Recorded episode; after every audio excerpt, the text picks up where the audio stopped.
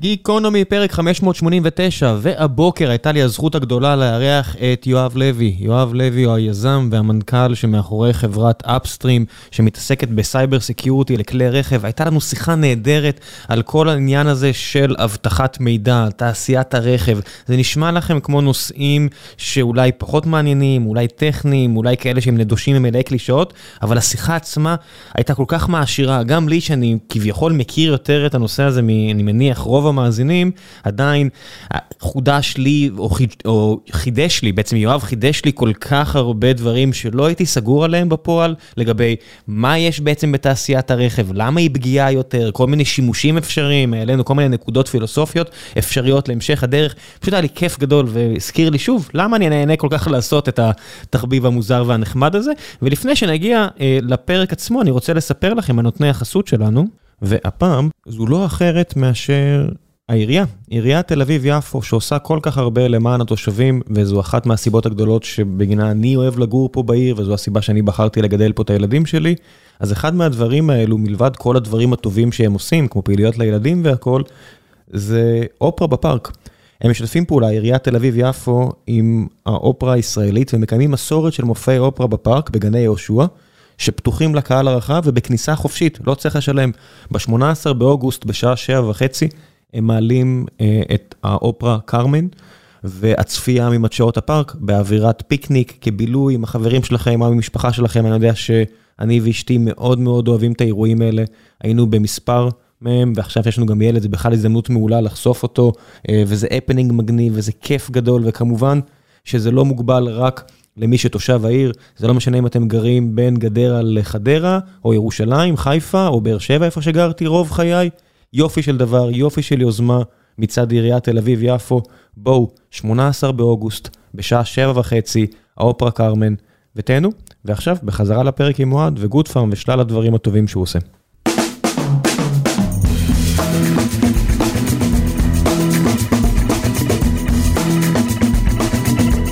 גיקונומי, פרק 589, והבוקר יש לי הזכות לארח את יואב לוי, המנכ"ל ואחד החבר'ה שנמצאים מאחורי חברת אפסטרים. בוקר טוב, צהריים טובים. בוקר טוב, מה נשמע? בסדר גמור. ספר לי איך היה המנגנון קבלת החלטות שלכם כשאתם כבר עם כל כך הרבה שנים בעסק הזה, והחלטתם להיכנס לאוטומוטיב עם כל הסייקלים הבלתי נגמרים והאתגרים המשוגעים האלה.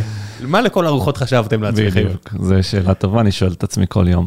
אה, תראה, אוטומוטיב זה תחום שהוא מצד אחד נורא סקסי, מוציא מכוניות, חברות מעניינות, טכנולוגיה חדשה, שינויים, מצד שני חברות מאוד קשות לעבוד איתן. זה כאילו אולי אחד הסיגמנטים הכי קשים, כמו חברות ביטוח או גופים מאוד מאוד גדולים. לפני 13 שנה הייתי חלק מארגון שאמר, זה בלוטוס, צ'יפים של בלוטוס, ואני זוכר ממש לקוח אחד ספציפי, וזה חברת רכב מפוארת, מפורסמת מאנגליה. שמן הסתם הייתה מהראשונות שעשו את הדברים האלו, כי ככה זה, המפוארות עושות דברים כאלה קודם, ומשהו לא עובד.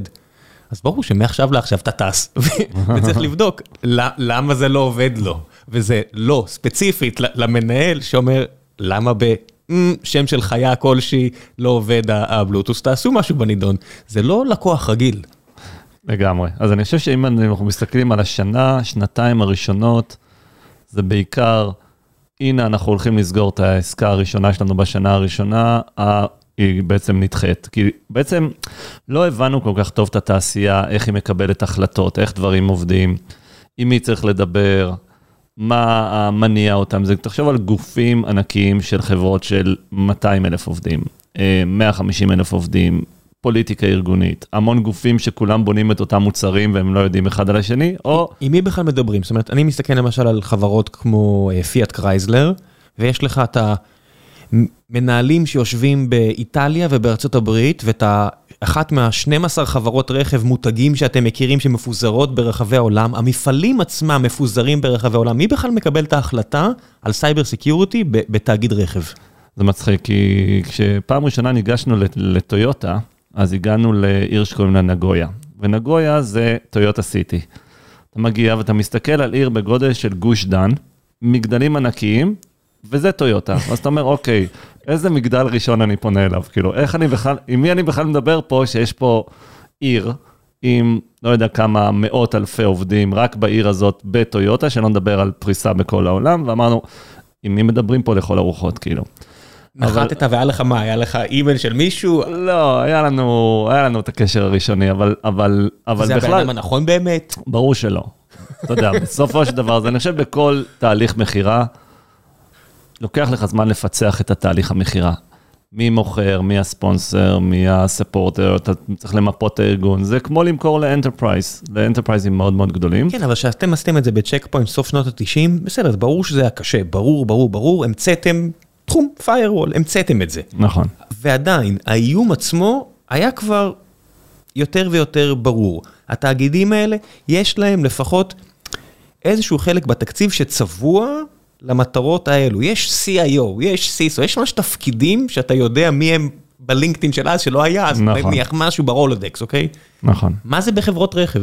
אז אני, אז אה, זה גם קצת קשור למה שאפסטרים עושה, אבל אנחנו עושים, אנחנו אמנם חברה שהיא בעולם ה automotive, אבל אנחנו לא באמת חברת automotive, ואני אסביר. אין לנו שום דבר בתוך הרכב. אנחנו לא מוכרים לתוך ה production cycle, אנחנו לא מוכרים לספקים tier 1, tier 2, אנחנו לא מדברים איתם אפילו.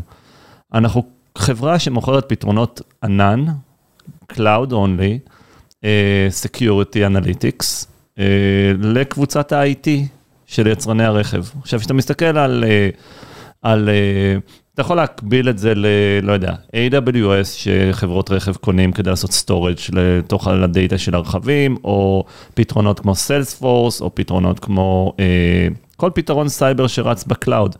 אנחנו כאילו ממש עשינו differentiation מוחלט בתחום של automotive cyber security, והחלטנו באופן מודע, ואני יכול גם להסביר גם את השיקולים שהיו לנו, שהם די קשורים למה שאתה אומר, מה חשבנו על התחום הזה, שאנחנו לא רוצים לשים כלום בתוך הרכב, אנחנו מאמינים שזה כמעט בלתי אפשרי להכניס תוכנה לתוך הרכב, או חומרה בכלל, זה מאוד מאוד מאוד קשה, בסוף אתה יכול להסתכל על חמישה, חמש, עשר חברות שהצליחו, סטארט-אפים שהצליחו להכניס טכנולוגיה לתוך הרכב בעולם, מבין מאות חברות. אחת מהן פה לידינו יחסית, מובילאיי. מהמם.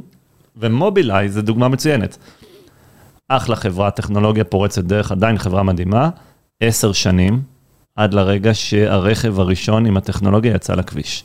עכשיו, כשאתה בסטארט-אפ ואתה מייצר sense of urgency, ואתה רוצה שכל העובדים יעבדו ו- ויתלכדו ויחגגו הצלחות, איך אתה חוגג הצלחה שלוקח לך עשר שנים לסגור? עזוב, יש לך משקיעים, והקרן שלהם היא בת 10, בדיוק. מקסימום, והם צריכים להחזיר את. הכסף. כן, הם צריכים להחזיר את הכסף. בשלב מסוים לא הבאת את הכסף, והם כל כך איבדו עניין ממך, שלהשקעת המשך, מישהו יפנה אליהם, הם יגידו, אה, אלה לא מעניין אותי יותר, ושם אתה מת. נכון, ואני, ואני אספר לך סיפור. אנחנו בעצם, כשהקמנו את החברה, הסתכלנו על התחום של האוטומוטיב, וכמו כולם שמסתכלים מרחוק, אמרנו, וואי, רכבים, אנחנו מאוד אוהבים רכבים, איזה כיף, אנחנו אוהבים רכבי ספורט, ואני מאוד אוהב לנהוג.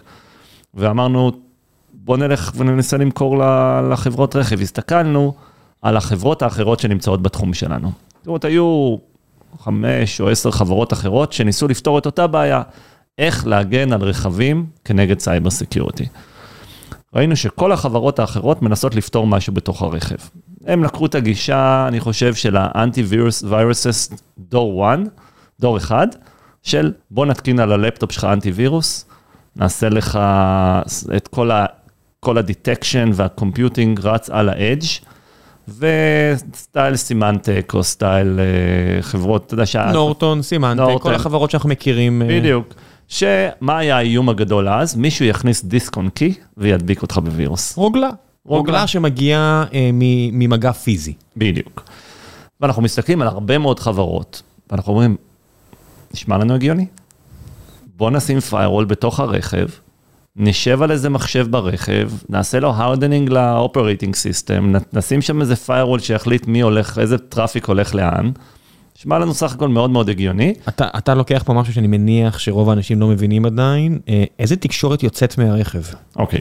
אז בוא נדבר רגע על לפני מה שאנחנו, למה החלטנו אה, להקים את Upstream, אה, קצת על העולם הרכב. אוקיי, אז רכב הוא, אה, יש הרבה מאוד פרוטוקולים, רשתות שונות בתוך הרכב, אם זה רשתות שנקראות כאן, שזה רשתות קריטיות, מהירות, אה, נגיד הברקס שאתה עוצר, זה הודעות שנשלחות בנטוורק, אתה מזיז את? ההגה. כן, תחשוב על... הודעות שנשלחות באיזה נטוורק? יש רש, רשתות פנימיות בר, ברכב שנקראות קנבאס, אוקיי. וכשהברקס שלך, כשאתה לוחץ על הברקס, זה בסופו של דבר, יש הודעה שנשלחת ברשת עם אה, לחיצה על הברקס והברקסים נלחצים. זה לא, רגע, זה, זה לא מכני. זה לא מכני כמו פעם? זה לא מכני. יש לזה אלמנטים מכניים בשביל סייפטי, אבל היום הכל הוא נשלט על ידי פרוטוקולים שנקראים קנבאס. אה, הכרית אוויר, כשיש תאונה והיא תיפתח, זה הודעה של הקנבס שתישלח והכרית אוויר תיפתח. זאת אומרת, okay? אוקיי? ככה, ככה אנחנו מתאפשר לנו ABS, כל המערכות כאלה שמתבססות על מידע מסנסורים, כן. ואז או, זה לא פעולה מכנית. או ADAS, מובילאיי, דיברנו קודם על מובילאיי, המצלמה מזהה שחצית הקו, הפרדה, היא דוחפת לך את ההגה חזרה, אוקיי? איך היא עושה את זה? הודעות קנבס, אוקיי? אז בעצם יש לך רשתות של מצלמות בתוך הרכב, יכולות לרוץ על אית'רנט. אה, יש לך רשתות של, אה, אה, רשתות שהן פחות קריטיות נגד המולטימדיה. אז יש הרבה רשתות בתוך הרכב. משהו מזה לא מבודד? זאת אומרת, כל מה שאמרת פה זה לייר 3 תקשורת קלאסי, אתרנטים למיניהם, אין פה שום דבר שהוא IP-based, אין פה שום דבר שהוא פונה החוצה. כרגע אנחנו מדברים רק על משהו פנימי, אוקיי? Okay. Okay? יש דברים שפונים החוצה, תכף אני אסביר. אה, אז בעצם תחשוב על רשתות בתוך רכב, וזה רכב שכבר בונים ככה רכבים 25 שנה, בצורה של הרשתות האלה. אה, אבל כן, אתה רואה שרשת של איתרנט מדברת עם רשת של קנבאס, למשל מובילאיי, אוקיי? אה, כי המצלמה מזהה משהו וצריך לעשות וללחוץ לך על הברקס, עצירת חירום, אוקיי? עכשיו, באו לרכבים האלה GM לפני בערך 20 שנה, ואמרו, אנחנו נחבר את הרכבים האלה לאינטרנט. שמו מודם בתוך הרכב, והתחילו להוציא טלמטריה. טלמטריה זה, תחשוב על נתונים פיזיים של כל מיני קומפוננטות בתוך הרכב. מה המהירות, מה מצב המזגן, אה, מאות פרמטרים כאלה שעולים על כל מיני סנסורים ורכיבים ברכב ולוגים מהרכב שעולים לענן, אוקיי? למה הם עושים את זה? כי הם רוצים לחבר לך אפליקציות לרכב. איך זה עובד טכנית? זאת אומרת, אם אני עכשיו, שם אה, מודם, אני צריך לשים, אתה יודע, סתם כמהנדס תקשורת אה, כן. פרימיטיבי כמותי, אני צריך לשים איזשהו רכיב שידבר עם משהו, אם זה יהיה סים, כן. או לא משנה מה. יש SIM card בפנים. יש SIM card שהם דואגים, שהסוכנויות דואגות לו? לא, אז יש, ש... זה התחיל מזה, יש שתי אפשרויות לחבר היום רכב לאינטרנט. היצרן מחבר במפעל, והוא שם את ה SIM card במפעל, זה יכול להיות SIM card, זה יכול להיות eSIM, והוא משלם את ההוצאות של התקשורת. אה, והדאטה הזה מחובר ליצרן. זאת אומרת, אותה טלמטריה עולה כל הזמן ליצרן, כאשר אותו SIM card, הוא גם משמש בשבילך כדי לעדכן את המפות של ה-Waze במולטימדיה. או כ hot spot בתוך הרכב. כשהוא עושה את ה roaming, הוא, הוא לוקח את כל העלויות על עצמו. כל העלויות על עצמו. עד לפני שנה, שנתיים, הם העמיסו את העלויות על הצרכן. כשאתה קונה רכב של GM, פורד או כל רכב אחר שהוא connected, אתה צריך לשלם חבילת subscription של עלויות החיבור לאינטרנט. ובאמת שמעתי ראיון עם המנכ"ל של פורד, שאמר, אנחנו לא חברת אוטו, אנחנו חברת דאטה. הוא מאז פוטר והוחלף, אבל זה היה מה ששמעתי ממנו, הוא אמר, אנחנו מבססים את המודל שלנו, כי הרי פורד נתקעה בזה שיש להם בסוף רק דגם אחד שהם מוכרים, את הטנדרים שלהם, שזה הרכב הכי נמכר ב-48 מ-50 סטייטים. אבל זה תקוע. אז מה הם חשבו? שנעשה אפסייל על המידע הזה, ככה קרה, הבנתי ממנו. אז נכון. מה קרה עם זה? קודם כל, ה... בכלל, הסיבה שיצרני רכב מחברים את הרכבים לאינטרנט, כי הם רוצים לייצר מזה אפסל. זה מאוד מאוד פשוט, איך נעשה מוניטיזציה לדאטה? אז, הם, אז כבר התחילו לעשות את זה לפני הרבה שנים. OnStar בשביל GM, BMW Connect, Ford Pass, יש לך אפליקציה, אתה קונה רכב היום בארצות הברית, אתה מקבל אפליקציה. האפליקציה, אתה יכול להפעיל את המזגן בקיץ, להפעיל את החימום בחורף, לראות איפה הרכב, היום אתה רואה פה טסלות זה basic, הכל מגיע עם connectivity. וזה שלב ראשון של monetization. Uh, החלק השני, ציי רכבים, fleet management. fleet management business קיים המון שנים, אוקיי? אז יצרני הרכב רוצים לספק שירותי fleet management. יש ציים קטנים, בינוניים, בואו ניתן להם אפליקציה לניהול הצי שלהם, אוקיי? אבל יש הרבה מאוד שימושים בדאטה שיצרני הרכב רוצים לעשות. וזאת הסיבה שמחברים את הרכב. איפה הביטוח בסיפור הזה? זאת אומרת, ביטוח זה רק דאטה. נכון. אני תמיד, אתה יודע, כשאתה מתקשר לסוכן הביטוח, לפחות בישראל, זה היה מתחיל עם כל, הש... כל השאלונים המטופשים האלה, אתה גר קומה ראשונה, אבא שלך פיסח, אמא שלך צולעת, כאילו מה, תן לנו משהו שאנחנו יכולים לעבוד איתו. איזה צבע האוטו שלך? כן, אתה יודע, מה הצבע העיניים שלך, מה עשית תאונה, לא עשית תאונה, כן. מי נוהג, אתה יודע, כל הדברים האלה כדי נכון. להתאים בעצם. את המחיר הנכון לפרמיה הנכונה, לרמת הסיכון הנכונה. אם יש להם כל כך הרבה מידע מהטלמטריה, איך זה אף פעם לא בא לידי ביטוי? אז קודם כל זה בא לידי ביטוי. אם תסתכל גם? נגיד על טסלה, אוקיי. בישראל, אה, וגם בכל מקום בעולם, טסלה זה בכלל shift שיצרני רכב עושים, אתה תמיד יכול להסתכל על טסלה ולהבין לאן השוק הולך. אז טסלה היום מוכרת שירותי ביטוח, אני חושב בתשע או עשר מדינות בארצות הברית, והם מקבלים license. הם משתמשים בדאטה כדי לתת לך scoring. הם אומרים איזה סוג נהג אתה, טוב, לא טוב, והם מפצים אותך אם אתה נהג טוב. בסך הכל נשמע הגיוני. אם אני נוהג יותר זהיר, אני רוצה לשלם פחות פרמיה. בסך הכל נשמע הגיוני, כי הסיכוי שלי לתאונת דרכים הוא יותר קטן אם אני נהג זהיר. אז מה הם עושים?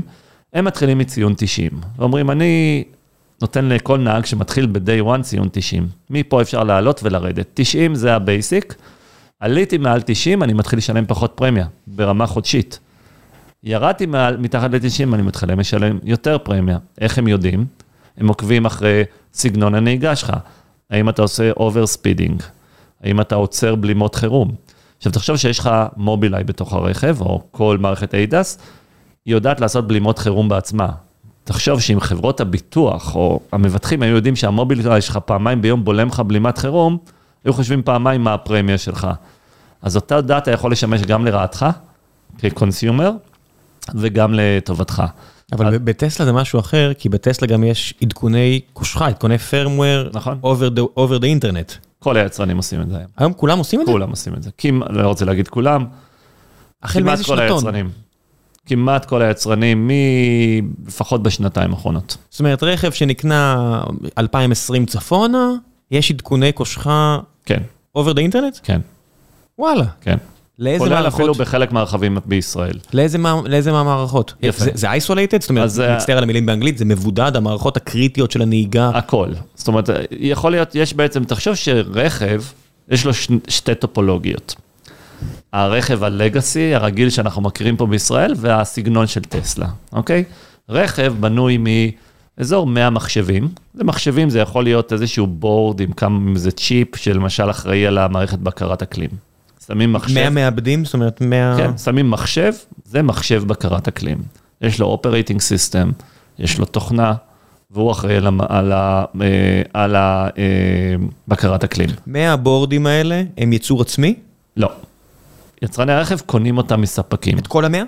חלק הם מייצרים בעצמם, את הקריטים, נגיד את המחשב הראשי של הרכב. חלק הם אומרים, אנחנו נקנה מבוש, למה? כי בוש יודעים לייצר את המחשב הזה, והם הרבה פעמים קונים מכמה ספקים, אוקיי? ותכף נדבר למה זה גם קשור לסייבר, כל הסיפור הזה. אני, אני, אתה יודע, בראש זה כמעט מובן מאליו בעיניי, בעיית. ה-supply chain הקלאסית כן. של אה, יש לי 100 מחשבים בתוך הרכב, אני קונה מ-200 ספקים, כי אני צריך לפחות שני ספקים לכל מחשב. חד משמעית. כל אחד מהספקים האלה קונה מוונדורים שלו, למשל אני מייצר בורד, קניתי מ-NVIDIA ואינטל את הצ'יפים. NVIDIA ואינטל בנו BSP, בנו את ה-Operating System של הבורד, והם לוקחים ספריות open source כאלה וכאלה וכאלה, נהיה לי סלט בתוך והם הרכב. מייצרים ב-TSMC, בסמסונג ובקרוב במפעל באריזונה. בדיוק. בגדול, אתה יודע, שניים מכל שלושה כורים גרעיניים שנפרצים, נפרצים כי, אתה יודע, לא היה צריך לפרוץ לכור, אפשר לפרוץ לאיזה סתם מכון מחקר בגרמניה, או לא יודע מה. נכון, סתם, נכון, לפי פרסומים זרים, אני יודע. נכון. אז, אז, אז קודם כל רכב זה דבר מאוד מאוד מאוד מסובך. נשמע ככה. מאוד מסובך. ב', יצרני הרכב הם די רק עושים אסמבלי. זאת אומרת, הם בסוף לוקחים טכנולוגיות של הרבה מאוד יצרנים, ומרכיבים, קצת דומה ללנובו. לנובו קונה את המעבד מ-AMD או אינטל, את הזיכרון מ... ו- וכדומה, ומערכת הפעלה ממייקרוסופט, אוקיי? כן, יש להם את השכבת אדפטציה להארדוור שלהם, והם מייצרים את המחשבים, את הבורדים, ו- ואת ו- ואורזים הכל, אבל בסוף, איפה, מי מייצר את הטכנולוגיה? אינטל, אה, מייקרוסופט כ operating system, שאר ה chip vendors, משם מגיעה מה הטכנולוגיה. מערכת הפעלה של אוטו? שאלה מצוינת, יש לה 100 מערכות הפעלה. נו באמת. כן. אז, אז והם כולם מאחורי הקלעים, בסדר, ה core עצמו הוא תמיד אה, אה, לינוקס, יוניקס, אנדרואיד, מה זה? יש גם ווינדוס בתוך הרכב, תתפלא ל- לגלות שזה מאוד מלחיץ, כן? אז... אה, ווינדוס זה מערכת הפעלה real time ית מספיק טובה יש, לרכב? יש יצרני צ'יפים, בורדים מאוד מאוד legacy שנמצאים בתוך הרכב ואחראים על איזשהו סנסור, שהם יכולים גם להריץ מערכות הפעלה של ווינדוס, שלא נדע. אז, אה, אז דיברנו על זה דור הישן של רכבים. יש את הדור החדש שהוא כמו טסלה, שהוא שונה לחלוטין בארכיטקטורה, הוא קצת דומה לאייפון שלך, אוקיי? מעבד ראשי, או יותר נכון, שלושה ארבעה מחשבים ראשיים חזקים מאוד. מבוססי עם- ARM כאלה? מבוססי ARM עם GPUs בפנים, עם uh, הרבה מאוד קורים, שהם מריצים את הכל בתוכנה. למשל, שיש לך טסלה ואתה מקבל את האייפד, לא סתם יש לך אייפד שאתה שולט כל דבר מהטסלה, מהאייפד, שאתה יכול לפתוח את המראות, לסגור את המראות, הכל צריך להיות מהאייפד, כי זה מחשב מרכזי אחד, שמריץ את כל התוכנה הזאת כ stack של אפליקציות, אוקיי? ומה שזה אומר זה שחדשות רעות לספקים, לא קונים יותר מהמחשבים, זה verticalized. כמו הכל. הוא verticalized והכל הוא אה, מיוצר ונשלט על ידי תוכנה. זה נקרא Software Defined Vehicles. כן, אותו, אותה חברה שסיפרתי עליה שיצרה את הבלוטוס לאותה חברת רכב עם שם של חיה, היום זה ה connectivity של אפל. נכון. זה Texas Instruments שהפכה להיות בהרצליה ה connectivity של אפל, והם עד היום מייצרים את הבלוטוס ו-NFC ו- נכון. ולא יודע מה של אפל. נכון? אז, אז בעצם העולם הולך לרכבים מבוססי תוכנה, שעדכוני התוכנה, דיברנו קודם על עדכון תוכנה ל-100 מחשבים שונים, זה תהליך מאוד מאוד מסובך, כי תחשוב איך אתה עושה distribution ל-100 firmware ים שונים בתוך הרכב, כשהרכב הוא על הכביש בבעלות של בן אדם ויצרן כן, ו- ונהג, כן? אז כמובן לא מעדכנים את כל המאה, מעדכנים את החלקים הקריטיים. כן, יש דברים שזה צ'יפ, אין מה לעשות, יש דברים שאתה לא יכול לעדכן. נכון, אבל יש להם יכולות לעדכן, אוקיי? אבל תחשוב שיש לך טסלה like רכבים, שכל התעשייה היום הולכת לכיוון הזה, עדכון התוכנה הוא הרבה יותר פשוט, הוא כמו אפליקציות, אפשר לעדכן את כל ה operating system, כמו שמדי פעם באפל יש לך עדכון של כל ה operating system, יש לך גרסאות תוכנה.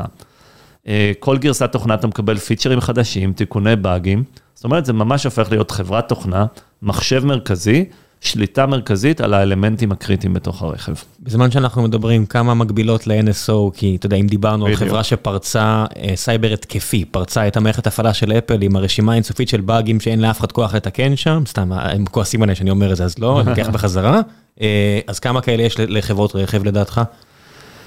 שאלה טובה, אני לא יודע להגיד לך, אבל אני חושב שדיברנו על connectivity, אז דיברנו על אה, זה שהרכבים גם מחוברים לאינטרנט. זאת אומרת, כשאתה חברה שהיא offensive cyber, style NSO, או אתה האקר, או אתה cyber criminal, רוצה עכשיו לתקוף רכב, אתה לא צריך להיות לידו.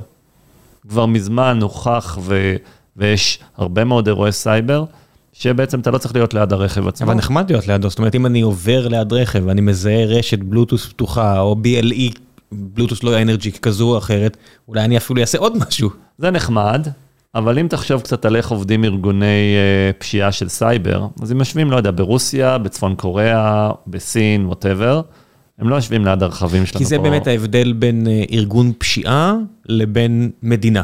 זאת נכון. אומרת, אם אני רוצה לפרוץ לרכב כמדינה, אני דווקא אפילו אלך למקומות היותר קרובים, כי יש לי את הכוח אדם שיעשה את זה. נכון, נכון, ו- ו- ובעצם לאן הלך השוק הזה? אז דיברנו שבעצם יצרני הרכב מחברים את הרכבים לאינטרנט. אז בעצם אה, היום כמעט כל היצרנים מייצרים רק Connected Vehicles, רכבים שהם שמים SIM card בפנים, נותנים אפליקציה לנהג, אה, והמטרה שלהם לעשות מוניטיזציה על ה data. זה בכלל אפשרי ללכת הח- החוצה, אחורה, זאת אומרת, אני מסתכל למשל, אם זה לא ישן יותר, אני מסתכל למשל על מישהו כמו שר האוצר שלנו, שמתגאה בזה שהוא מסתובב עם flip phone, עם טלפון אה, לא חכם, כן. שהוא פחות פריץ מן הסתם, כן. או לפחות לפי הנחת המוצא שלו. כן. יש מקבילה לזה ברכבים חדשים? אה, חוץ ממי שמשתמש בפתרון שלנו? אה, סתם. אה, כן, תראה, יש חברות, זה כמו כל תחום בעולם, יש כאלה שלוקחות cyber security הרבה יותר רציני מאשר חברות אחרות. אבל תחשוב שבסוף, אתה מייצ... נגיד אתה חברת רכבים, אתה מייצר רכבים, סתם, זורק וולבו, אוקיי? אתה וולבו וכל מה שמעניין אותך זה שה brand שלך יהיה safe. אתה יודע, כל הפרסומות, ואתה אומר safety, safety, safety, זה היה השיקול של המשפחה שלי. נכון, לקנות למה וולבו, אתה כן. רוצה לקנות וולבו? כי אתה רוצה שאם יהיה תאונה, שהילד שלי ישרוד. יפה. זה- זה- זה השיקול שלי היה. נכון, וכשהם מסתכלים על אירועי סייבר שיכולים לגרום לבעיית safety, הם אומרים זה safety, אוקיי? אז, ואיך זה יפגע ב brand שלהם? זאת אומרת, בסוף הם אומרים, מסתכלים יצרני הרכב ואומרים, אנחנו נהיה ה-most trusted brand in the world. יש חברות כאלה שאומרות, אנחנו, אתם יכולים לסמוך עלינו. סתם, טויוטה, נגיד אם אני הייתי תקוע במדבר, היו אומרים לי, תבחר רכב אחד, שזה הרכב היחיד שאף אחד לא יציל אותך, אתה תלוי ברכב, הייתי לוקח טויוטה. שישה משבעה טרוריסטים נוסעים על טנדרים של טויוטה, עם, עם. המק, עם המקלע מאחורה, ו- ואני לא אומר את זה סתם, זה באמת ידוע שהבחירה בטנדרים של טויוטה זה כמו קלצ'ניקוב, למה? כי זה מאוד אמין. בדיוק, זה כמו, זה כמו הפז'ו בסיני. עברו חצי מיליון קילומטר, ואז נתקע להם הספידומטר. אתה אומר, אוקיי, חבל שלא מייצרים רכבים כאלה יותר פז'ו. אז, אז בעצם, יש כאלה שלוקחים את cyber security הרבה יותר רציני, אני חושב שזה דומה לכל תחום בעולם, לא יודע אם אתה בנק ואתה שומר על כסף של אנשים, תשים הרבה כסף. לא יודע אם זה שומר על כסף אנשים כמו שאני אלך לכלא אם משהו יקרה, בניגוד לכל חברה אחרת שבה הרגולציה לא תשים אותי בכלא אם משהו יקרה. ואם אתה מפתח ארנק דיגיטלי של ביטקוין, כדאי מאוד שתשים הרבה פתרונות סייבר, כי אה, אתה target מאוד רציני. ו- ובעצם, כשמסתכלים על אה, רכב, אז הוא כבר היום מחובר לחלוטין לאינטרנט. אה, הוא פריץ, אה, וגילו דרכים לעשות כסף. מה, מ- היה כבר ransomware על רכב?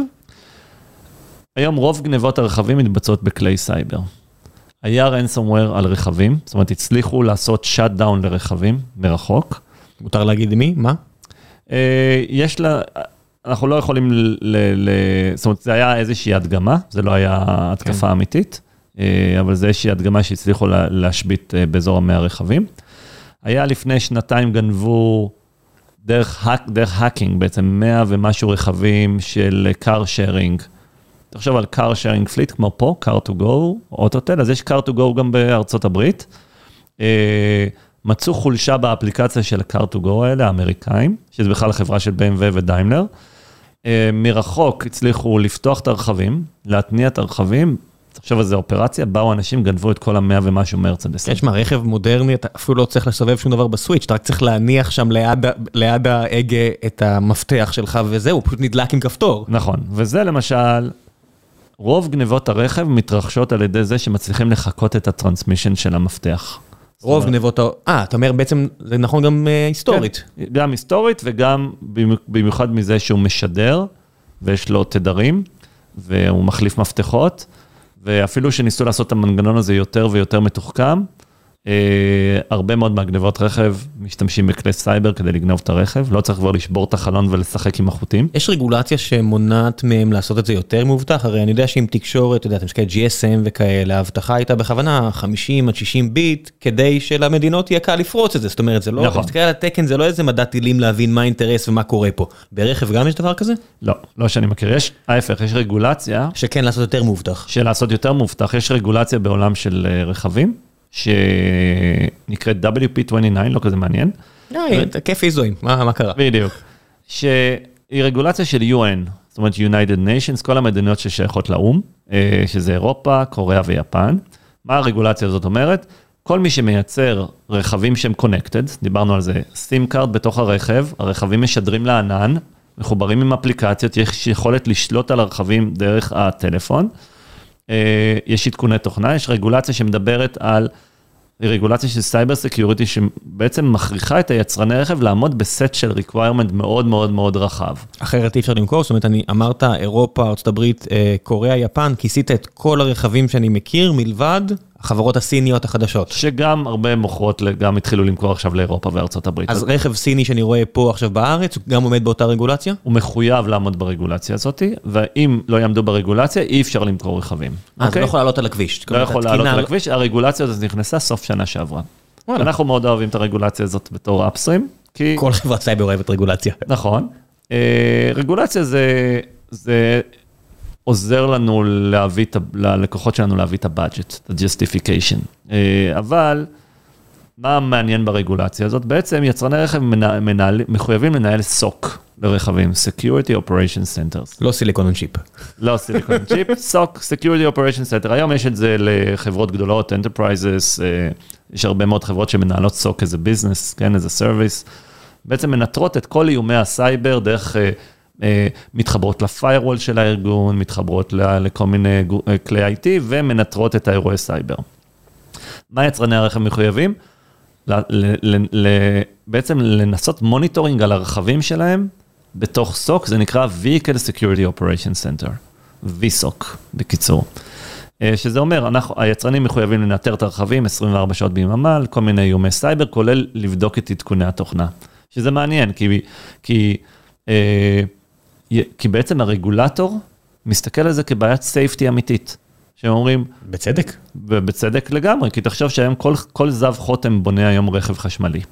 ה-barrier to entry מרכבים של combustion engine, של רכבים אה, עם מנוע בעירה עצמית, לרכבים חשמליים, הרף כניסה ירד בצורה מטורפת. היום יש לך רכב חשמלי, יש לו מנוע, בטריה, לא הרבה יותר מזה. מהרגע שטאטה נכנסה לעניינים איתכם למכור רכבים חשמליים באלפי דולרים בודדים, ברור ש... והפעם, נותני החסות שלנו זו חברת R&D משכנתאות ופיננסים. יצא לי להתקל בחבר'ה האלו כשחיפשתי בעצמי להתייעץ עם מישהו בכל הנוגע למשכנתה, כמו שהיינו צריכים לעשות בתקופה האחרונה במשק בית שלנו, ונתקלתי בלא מעט אנשים שמהשיחה הראשונית שלי עימם פשוט לא התלהבתי.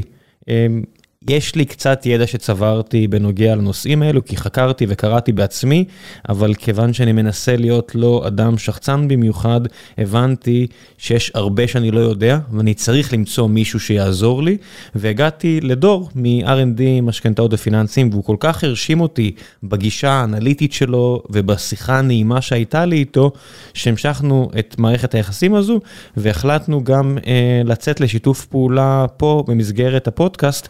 ומה שאני רוצה להציע לכם זה לנסות לעבוד איתו. אם אתם אה, איתו ואיתם בעצם, עם החבר'ה של R&D משכנתאות מלבדו, אם אתם עכשיו מחפשים לקחת משכנתה, אם אתם עכשיו מחפשים אה, להתייעץ עם מישהו בכל הנוגע לייעוץ אסטרטגי ופיננסי ועל דרך חסכונות לטווח קצר או ארוך והמודלים השונים וכל האפשרויות השונות שקשורות למימון סביב הבית שאתם רוצים לרכוש, או אם אתם רוצים למחזר משכנתה לצורך העניין, יש שלל אפשרויות ובסכומים שעולם הנדל"ן הישראלי הגיע אליו, כל מה שאני יכול להגיד לכם זה שאני כאמור מאוד התרשמתי מהם.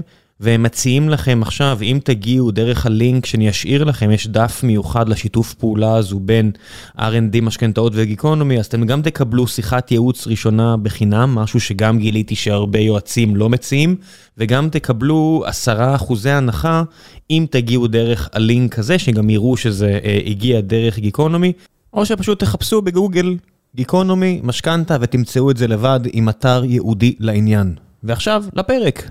לגמרי, ו- ותחשוב גם על ה-maintenance, אין כמעט maintenance על הרכבים האלה, הרבה יותר קל, אז אתה רואה חברות שואבי אבק שהתחילו לייצר רכבים חשמליים, דייסון, אתה רואה חברות, לא, פלי... לא רואה את סתם, סוני, לא סתם פלייס... חברה. את סוני שמייצרת פלייסטיישן שעכשיו מתחילה לייצר רכבים, באמת? כן, לסוני יש רכב? עובדים על זה, פורסם, הם uh, התחילו לייצר רכב חשמלי, וואלה. uh, אתה רואה, uh, יש הרבה דיווחים על פרויקטים מסתוריים באפל של uh, רכבים כן. חשמליים כבר די הרבה שנים, מדברים על אמזון, מדברים על הרבה מאוד חברות שאומרות, אוקיי, בוא נייצר רכב חשמלי, שהעולם של רכבים חשמליים, דיברנו קצת על Software Defined Vehicles, אנ- אנחנו מאמינים שהוא הולך להיראות כמו עולם הצ'יפים, בורדים, ושיהיו חברות טיוואניות, סיניות, שייצרו את ההארדוור, יהיה את הסופטוור שיגיע מהחברות, שזה בעצם ה-customer experience שלי, קצת דומה לאפל. פוקסקון מייצרים להם את הטלפונים, הם עושים את זה הכי טוב בעולם. הם התחילו לייצר רכבים, פוקסקון, רכבים white label חשמליים. זאת אומרת, אני יכול היום לבוא, עוד לא מוכן, לפוקסקון, לקנות, תן לי בבקשה שני דגמים כאלה, אני אבנה את העיצוב של הרכב, יביא את מעצב העל של פרארי שיעצב, תוכנה אני אפתח לרכב, כל ה-customer experience של התוכנה, בניתי רכב. אתה יודע מה, אבל מה באמת, אנחנו נתמקד בסייבר, אבל כשאני מסתכל, אני אומר, מרצדס ניסו לעשות קווי ייצור בארצות הברית, לא תגיד במפעל כזה או אחר של סין, עם כל הבעיות שנלוות אליו, שהן הולכות ומשתפרות, אבל עדיין.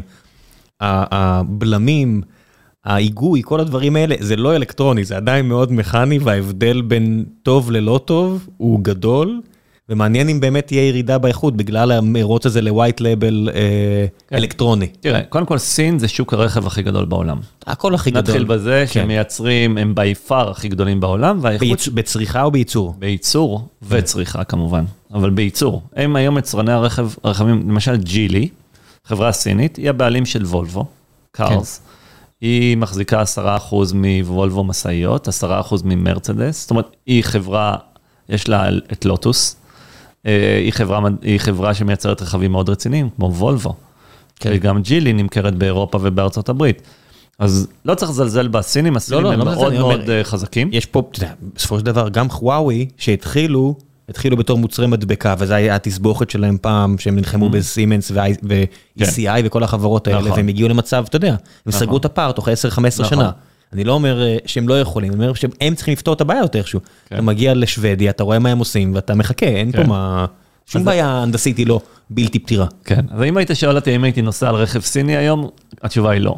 אבל לאן השוק הזה, אבל גם הטלפון שלי, שזה אפל, הוא סיני, הוא טיוואני, הוא מיוצר בסין וטיוואן. אבל הוא זה שזה מיוצר בסין זה לא אומר שהוא סיני, כי ה-QA בסופו של דבר, היילד, מי שמפקח על זה שיצא כמו שצריך, זה עדיין אפל ולא חברה אחרת. ככה אומרים, אנחנו לא יודעים, אבל אה, כך כך לפי- אומרים, כן, לפי יודע. מקורות זרים. כן. אבל אבל יכול להיות שבמקרה של אפל אתה צודק, אבל אבל בסופו של דבר, לאן אני מאמין שהשוק הזה ילך? אני לפני שעבדתי ב... שהקמתי את Upstream, עבדתי ב-Broadcom. אה, סטארט-אפ ש-Broadcom קנו, Broadlight, Broadcom. anyway, התהליך הזה קורה שם כבר, הוא, הוא קורה שנים, שאתה מייצר צ'יפים בחברות אמריקאיות כמו Broadcom. אה, הבורדים נבנים בטיוואן. כן. התוכנה היא על ידי איזה system vendor של, אה, לא יודע, סיסקו, whatever, ובסוף אה, ככה בונים מוצרים. האם זה מה שיקרה בתעשיית הרכב? כשהרכב הפך ל-entry barrier, הסף כניסה ירד, זה יכול להגיע לשם. זה יכול להגיע למצב שבו אתה יכול לקנות רכבים, דיברת על טאטה באלף דולר, אז למה שלא טאטה ייצרו white label וחברות רכב אחרות ישתמשו בזה? כן, בסופו של דבר רוב העולם לא רוצה לנהוג על יגואר, רוב העולם, או רוצה, אבל לא יכול, רוב העולם בסופו של דבר יגיע מ-A ל-B, ולא עוד המון שנים, עם רכבים מאוד קומודיטי. נכון, נכון, אני- לגמרי, לגמרי, אבל יש הרבה אנשים, מה לעשות? נכון, אבל בסוף אני מאמין שהעולם הזה, הבחירה של רכבים היא מאוד אמוציונלית. זאת אומרת, אתה מתחבר לאיזה ברנד, לא יודע, יש לזה הרבה סיפור, אבל בסופו של דבר, זה סביב ה-customer experience. איזה customer experience אני אקבל כשאני נכנס לרכב של טסלה? היום הוא מדהים, לעומת רכבים אחרים. אני מקבל גם ביטוח, ואני מקבל הנחות בפרמיה, ואני גם יכול לקרוא לאוטו ולזמן אותו מהחניון והוא בא לבד אליי. אה, הכל זה תוכנה. ו... זה פריץ. והכל זה פריץ, נכון? ברמת, ה- זאת אומרת, הכל פריץ, אבל זה פריץ ברמת הארגונים הפליליים ולא מדינות. אני תמיד אעשה את הקוויאט הזה כי הוא חשוב בעיניי. זאת אומרת, אתה, בסופו אתה לא יכול להתגונן מול מדינה, זה סט אחר של יכולות. אנחנו מדברים פה על להתגונן מול ארגוני פשיעה. נכון. נכון, אז, אז, אז בעצם, אז, אז בוא נדבר רגע על מה איומים שהאפסטרים מנסה למנוע בעולם של אה, רכבים. אוקיי, אז אנחנו מסתכלים על רכבים כ... לא על הרכב הבודד, אלא אנחנו מסתכלים על כל ה-ecosystem סביב הרכבים. זאת אומרת, היום קניתי, סתם לדוגמה, פורד, GM, טסלה, אז יש לי רכב, יש לי אפליקציה שאני יכול לגשת לרכב, הרכב עובר עדכוני תוכנה, הרכב מתחבר לי ל-charging station בחצר, שהוא גם connected, ויש בו גם סים בתוך ה-charging station, והוא גם מנוהל מרחוק, אוקיי? הוא גם מתקשר עם הרכב. דרך, אה, כשאתה מחבר את הרכב וטוען אותו, את העמדת טעינה לרכב, הם כל הזמן מתקשרים ביניהם, בפרוטוקול שנקרא, לא כזה מעניין, Power Line Communication. דווקא כן מעניין, זאת אומרת, אני עכשיו רק מפנטז על לפתוח Wireshark ולהתחיל לקלוט מהאוויר, לראות מה מה קורה. כי תחשוב שה- שהתחנה מתדלקת את הרכב, זה כמו שהטלפון שלך ניתן, הוא כל הזמן צריך להגיד לך מה מצב הסוללה. כי אתה לא רוצה לעשות overcharge. בוודאי. ו... ו... ויש לך בעצם הרבה מאוד אלמנטים, והרכב שלך, היום הרבה מאוד רכבים חדשים, דיברת על יצרן רכב אנגלי גדול, אה, למשל הוא משתמש באלקסה בתוך הרכב, והאלקסה הזאת היא מחוברת לך ל smart home שלך. ואז אני, וזה כבר קיים היום גם בוולבו, בהרבה מאוד יצרנים, אני יכול לפתוח את הגראז' של, ה... של הבית שלי דרך פקודה קולית ברכב. אוקיי, נחמד. או להפעיל. את הבוילר. זאת אומרת, דברים מתחברים לדברים אחרים, והרכב הוא אחד האלמנטים בתוך הדבר הזה שנקרא ה-Connected Car Ecosystem. אוקיי? אז כשאנחנו באפסטרים מסתכלים, אנחנו מסתכלים על בעיה שהיא הרבה יותר מורכבת מאשר בוא נגן על איזה רכיב בתוך הרכב. כי אנחנו חושבים שזה חלק מאוד מאוד קטן בכל הסיפור הזה, כי הסיפור הוא הרבה יותר גדול. הסיפור הוא איך אתה מגן על כל האקוסיסטם הזה. כשמי הלקוח? הלקוח שלנו, אנחנו מוכרים ישירות ליצרני הרכב, היום יש לנו עשרה יצרני רכב ב production עם חוזים של multi years, עם ARR של double digit, אנחנו, פר... אנחנו שברנו את המחסום של איך מוכרים ליצרני עשרה. מותגים שביחד, למי, לפיר- פירוש זה לא עשרה הש- מותגים, זה בערך 50-60 מותגים. אז עשרה יצרני רכב, 50-60 מותגים, שסך כל החוזים, אנחנו מדברים על לפחות 10 מיליון דולר, אה, revenue recurring, שנתי, למי שרצה תרגום לכל הכסף כן. שהוא בתחת חוזה, אז זה לא שכל פעם אתה צריך לסגור עסקה. הפיל, איך אומרים הפיל? המשיכה במבנה כזה, והסיבה שחברות טק מקבלות מכפילים גבוהים יותר, פעם יותר, היום פחות, היא שתהליך המכירה הוא כל כך קשה, שאם אתה מסוגל לבנות עסק שאתה צריך לעשות אותו רק פעם אחת, את תהליך המכירה, בדרך כלל בתהליכי מכירה כאלה, הסיכוי לצ'רן, לעזיבת החוזה, הוא נמוך יותר. נכון. ואז אתה יכול די לסמוך על כך שמרגע שמכרת, הם איתך עכשיו לטווח ארוך. נכון, אנחנו לקחנו בעצם אה, מודל של אה, אמדוקס. נקרא לזה, או מודל של, זה לא כזה סקסי להגיד, אבל אנחנו... אתה יודע מה כן סקסי? שורת ההכנסות השנתית של אמדוקס, היא ממש סקסית. על זה אנחנו מדברים. בדיוק על זה אנחנו מדברים. כן. המטרה שלנו לייצר value ללקוחות שלנו בצורה של land and expand. זאת אומרת, אנחנו מתחילים בסייבר security, יש לנו רגולציה שעוזרת, דוחפת אותנו חזק, והצלחנו לפצח, ל... דיברת על מי האנשים שאנחנו מוכרים, זה מאוד מאוד ברור, CISO ו-CIO. זה האנשים שאנחנו מוכרים להם. לא ה-CRO ולא ה-CBO. לא, CISO ו-CIO, לפעמים החוזים הם מאוד גדולים, יש לנו חוזים של עשרות מיליוני דולרים, לא, לא, ולפעמים החוזים הם מאוד מאוד רגע, גדולים. מה זה חוזה של עשרות מיליוני דולרים? מיצרן אחד? כן, החוזים... אה, כי זה מולטי עיר, כי זה מולטי עיר. אוקיי, הדרך אוקיי. שאנחנו בעצם גובים זה לפי רכב. לשמחתנו, יצרני רכב מייצרים רכבים, ואנחנו גובים לפי רכב, ו over time אנחנו, אה, החוזים שלנו גדלים. אבל המטרה שלנו היא להיות בעצם ה-CrowdStrike, או ה-Sentinel One, או ה-Snowflake של חברות הרכב. זאת אומרת, אנחנו רוצים להיכנס בסייבר security ולעשות land and expand ולהיות ה-data provider המשמעותי ביותר של אה, חברת הרכב. בעצם אנחנו מייצרים... זה מודלים שונים, רגע, CrowdStrike ו-Sentinel One אני יכול להבין, הם באמת נותנים את הכוח ל-CISOים, ל-CIOים של הארגונים. Snowflake זה פלטפורמה שמעליה אני עושה משהו, אתם לא כאלה. אבל גם CrowdStrike יודעים לתת פתרונות מעבר לסייבר security. זאת אומרת, הם אומרים, רגע, יש לי את כל הדאטה, אני אוסף את הדאטה מה-end points, אני אוסף את הדאטה מה... בוא ניקח את Splunk בתור דוגמה. כן, גילוי אוקיי? נאות, CrowdStrike הם נותני חסות פה לפודקאסט, אז אתה יודע, שיאמר. אז אנחנו בונים CrowdStrike כן. לחברות ה automotive, אוקיי? וחברות ה mobility. מה זה אומר? קודם כל, ב-approach שלנו, אנחנו... פתרון שהוא הרבה יותר מבוסס ענן, הוא מערכת של detection and response, אוקיי? detection and response זה אומר אנחנו יודעים לבנות לוגיקת detection, למשל, מה אנחנו מחפשים לזהות, מה האיומים שאנחנו מחפשים לזהות, יש לנו צוותי research, הם בונים detectorים, אוקיי? הכל מבוס... הכל רץ בענן, אין לנו כלום בתוך הרכב. אה, מבוסס על דאטה שכבר נאסף מכל מיני sourceים שונים בתוך, מה, מה connected. בסוף זו אותה מכניקה של firewall, אתה בונה, אתה יודע, איזשהו מילון של איומים שאתה הולך ואוסף אותו. אם אתה מזהה את הדפוס הזה בתקשורת בין הרכב לכל רכיב אחר באקוסיסטם, אתה מרים דגל.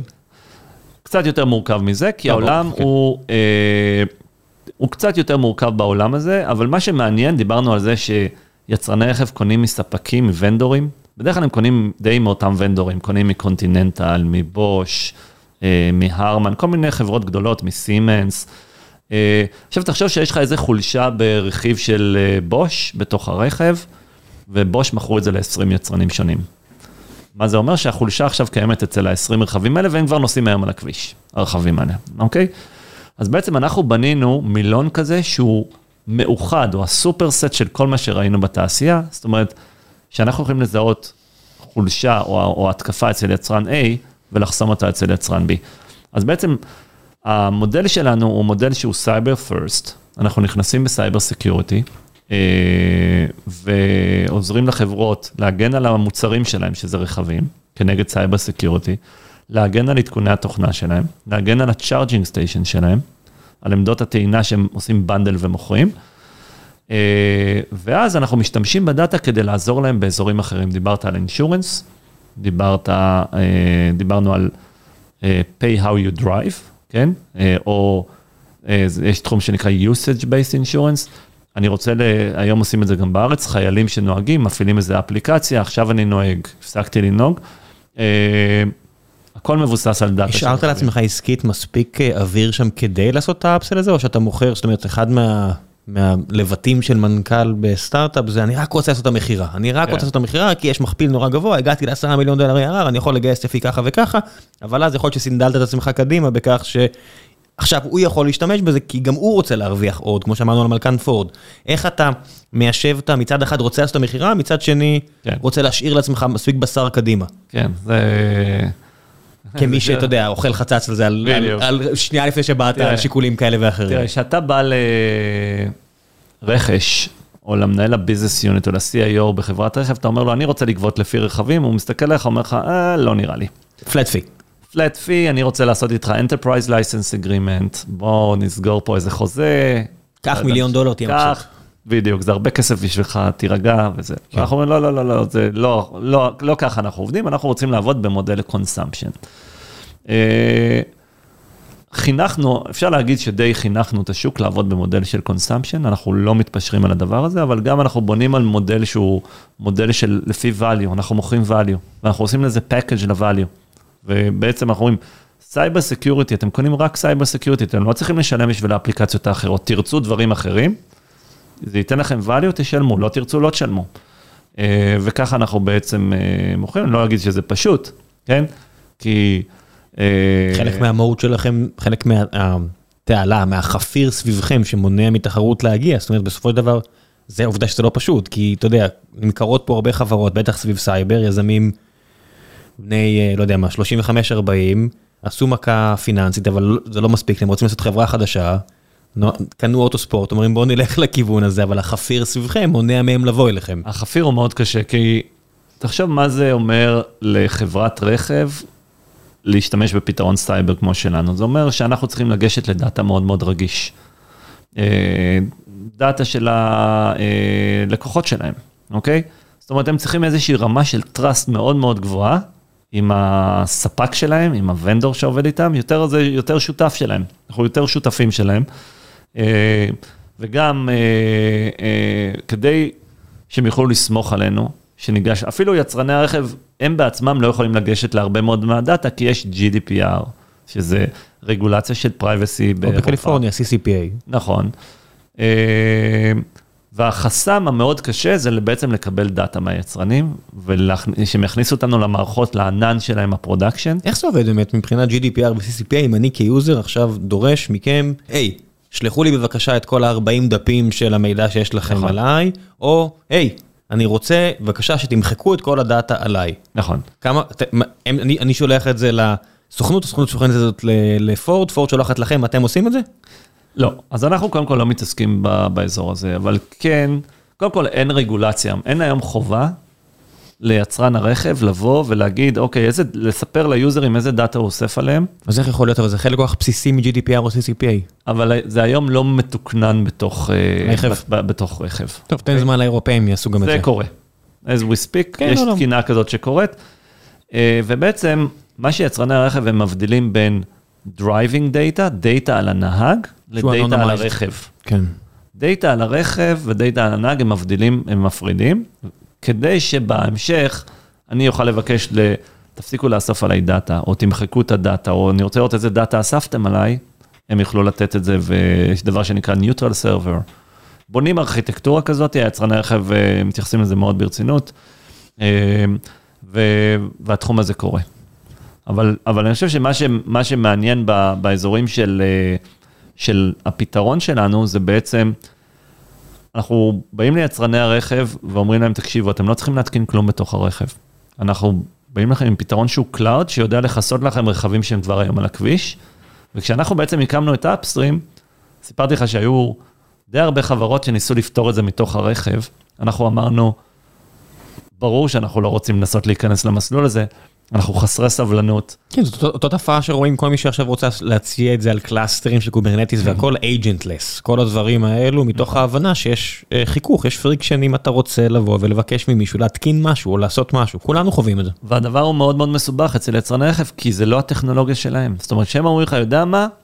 יאללה, תתקין לי משהו באוטו, שולחים אותך לבוש, או לכל יצרן אחר. בוש אומרים, רגע, למה שאני אתן לך להתקין? אני אפתח את זה בעצמי. או שאומרים, יודע מה, זה לא אני, תלך לוונדור שלי, שולחים אותך לעוד מישהו ולעוד מישהו. בסוף אתה- בסוף אתה בשנזן והוא מסתכל עליך ואומר, תביא את הקוד ואני אעשה מה שאתה רוצה. בדיוק, תביא את הקוד, תן לי לחשוב רגע על זה, ואז כן. הוא בא עם פתרון משל עצמו, עם הנחה.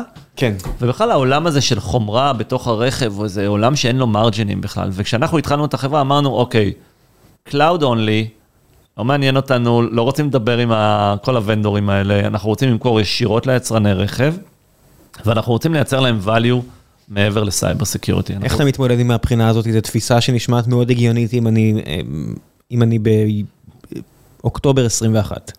אבל אנחנו לא באוקטובר 21, אנחנו באוגוסט 22. זה הרבה יותר הגיוני, כי כשאתה מסתכל על המרג'ינים שלנו, בתור חברה, סיפרתי לך שיש בעיה של privacy של דאטה, שיש בעיה של privacy של דאטה, אז בעצם אנחנו רוצים בענן של יצרני הרכב, אוקיי? שזה אומר שה... זה בענן של יצרני רכב. תחשוב שהיצרני הרכב יכולים לרוץ על AWS, אוקיי. על אין אין ב public cloud שלהם, אוקיי, אין להם כמובן אוקיי, ענן, אוקיי, אוקיי. אבל בתוך ה sub account שלהם, בתוך איזה, מה זה אומר? שהדאטה לא יוצא מה, מהסביבה שלהם. כי הדאטה, כמו שדיברנו עליו, הוא מאוד מאוד רגיש, מכיל דאטה של לקוחות שלנו, וזה אומר שהם גם משלמים לנו את ההוצאות של הענן. אז בעצם ה, אנחנו בנינו פה אה, חברה שיש לה margin מאוד מאוד גבוה. אה, משמעותי, בעצם אין לנו כמעט הוצאות, אבל... רק תסגור את העסק. כל עסקה שסגרת, מלבד משכורות, 100% attribution לכם. נכון, אבל אנחנו כל הזמן עובדים על לייצר value ללקוחות שלנו. אנחנו מאמינים שאם אנחנו לא נייצר value, אף אחד לא ישתמש בנו. זה הדבר היחיד שמעניין אותנו בחברה, לייצר value ללקוחות שלנו, ולגדול מ-Cyber Security only, ל- לייצר להם value באזורים אחרים. בעיקר, היום בתקופה, היום כולם מדברים על איך עושים cost saving. כולם עושים cost saving. אז מה אנחנו עוזרים? לעשות cost saving. איך אנחנו עושים cost saving? למשל, האם מתבסס על הדאטה שאנחנו מנתחים בשביל סייבר, אנחנו יכולים לזהות בעיות quality ברכב. מה זה בעיית quality? לא יודע. רכיב שהפסיק לשדר. אפשרי, אני אגיד לך את האמת, לא rocket science. אה, האם זה מעניין את יצרני הרכב? מאוד. כי בעצם יצרני הרכב, מה הם עושים? הם יכולים לזהות בעיות quality מאוד מוקדם, ולמנוע ריקולים גדולים אחרי זה, שזה מיליארדים.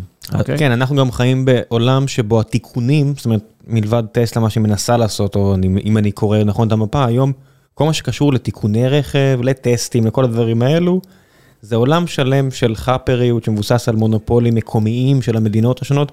ברגע ששם תהיה רגולציה, מהמם. סביב תחזוקה של אוטו, וזה יעלה ממוסכניקים שאתה, אתה יודע, קשה להשוות תפוחים לתפוחים, ויש רב הנסתר על הגלוי, אתה עובר למצב שהוא אלקטרוני, ואז נורא קל להשוות בין כמה נכון. אנשים שיפתרו את הבעיה וי- ויזהו את הבעיה. זה גם שוק ענק שיכול לצוץ פתאום. נכון, ו- ואני חושב שאנחנו מסתכלים על ערימות של דאטה שאנחנו אוספים מהרכבים, אבל כמויות אדירות של דאטה, קצת מזכיר לנו את הימים של אה, תחילת המובייל, שאמרו, אוקיי, יש פה טלפון סלולרי, הוא אוסף דאטה, יש לו כל מיני סנסורים, מה עושים עם כל הדבר הזה? והתחילו לבנות כל מיני משחקים טיפשיים. כן, ומלא וירטואליזציה ודברים כאלה, אבל בגלל זה שאלתי על NSO, עכשיו שיצא קצת החוצה, איך NSO עשו מה שהם עושים, אתה, אני חייב לעשות ריברס, אתה יודע, כן. להגיד שמישהו עכשיו מנסה לעשות את אותם דברים, סביר להניח. על מחשב וירטואלי בתוך, אה, אתה יודע, זה לא, סביר להניח, כן, לא תחשוב- רשת וירטואלי, אשכרה מחשב וירטואלי איפשהו בא- באוטו שלי. כן, תחשוב שאתה מחבל ואתה אומר, אוקיי, אני יודע שעוקבים לי אחרי הטלפון, אבל האם אני יודע שעוקבים לי אחרי הרכב שאני נוסע בו עכשיו? לא יודע אם הם מודעים ל- לנקודה הזאת. אה, וכל המסלולים שאתה נוסע ו- וכדומה, אז אני בטוח שהרבה מאוד גופים אה, מסתכלים גם על האזור הזה. וזה, ואנחנו הולכים פה למקרים הרעים, ואני גם מסתכל על, ה, על הפוזיטיבס, שאני אומר, אוקיי, אני מסתכל עכשיו על מצב התאונות דרכים בדרום המדינה. אני אומר, כל כך הרבה מהדברים האלה, זאת אומרת, יש פה את האג'נסי לעומת אה, מהמם. חופש לא למות על הכביש. בסופו של דבר, אתה יודע, מה, מה עושים עם נהגים? אני זוכר שהיינו יוצאים לפעילות בצבא, אז האיקונוליין, הנהג אה, היה רוצה לנהוג ל-200 קמ"ש, אבל האיקונוליין היה מוגבל אלקטרונית כן. אה, באיזה 100. נכון. הדרך היה לעקוף את זה, היה מכבה ומדליק את הסוויץ' בנהיגה, שדבר שהוא מטורף לגמרי בדיעבד, אבל הוא אז יכול אה, לנהוג כמה שהוא רוצה. זה דרך לעקוף מערכת, אוקיי? נכון. אז אני מסתכל על דברים כאלה, אם יום אחד יהיה אה, לרגולציה של מדינה אפשרות להגביל את המהירות שלנו, זאת אומרת, אני בטוח שזה, עכשיו אנשים שמאוד אוהבים חופש, שמאוד אוהבים דברים כאלה נחרדים.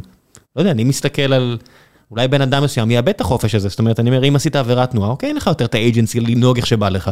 אני יכול לכבות אותך כמו קארטינג, שאתה מת... בא עם היום הכיף כן. של העבודה. לקארטינג הם הם מורידים מהירות לאנשים שמתפרעים. אז אני אגיד לך שבארצות הברית יש יכולות היום לכל יצרני הרכב להעביר את הרכב לדבר שנקרא אה, מרדף משטרתי, ולעצור לך את הרכב מרחוק. כי זה הפך להיות ספורט לאומי שם. שם זה ספורט לאומי מסוקים, ותוכניות בשידור אה, ישיר, כן. ויש את היכולת לעצור את הרכב מרחוק, אוקיי? אותו דבר, תחשוב אפילו פה על, אה, על אה, חברות שמייצרות אה, אה, כמו איתורנים של העולם, יש להם גם יכולת לבוא, הם, אסור להם בישראל, אבל לבוא ולעצור רכבים, או, או למנוע את הגניבה עצמה. אה, אז... שהרגולטור יחליט, אבל שהיכולת תהיה. נכון. והרגולטור יחליט האם מותר לי לעצור רכב שהוא במרדף משטרתי מרחוק ובזה לסכן אנשים? אה, אתה, אני לא הולך על העניין של הסיכון, זה עניין של חופש. בסופו של דבר אני יכול להאט אותך ב-10 קמ"ש כל 4 שניות עד. שתגיע לאפס. אני לא קונה את ה... כן. אנשים מדמיינים שאני לוחץ לך חזק על הברקס, אני לא צריך, אני יכול לעשות את זה בעדינות. נכון, נכון, זה, כנראה. זה, זה נטו עניין, זאת אומרת, יהיה הרבה דמגוגיה סביב הסיפור הזה, כשזה יגיע לשלב שמישהו ממש יכול להחליט להכניס את ה pol...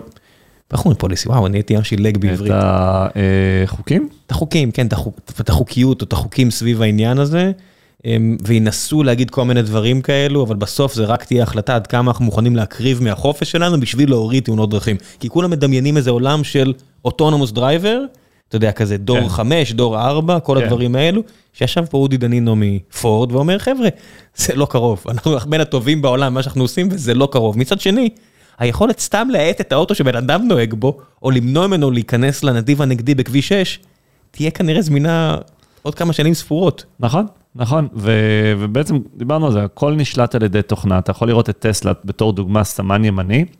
לפני שלוש שנים בארצות הברית היה תיקונים בכביש אה, בקליפורניה ב-101, אה, היו בורות בכביש, הם, הם, כל מי שנכנס לכביש, הם באופן אוטומטי העלו את הגובה של הרכב, זה פורסם, אה, כדי שהוא לא ידפוק את הגחון.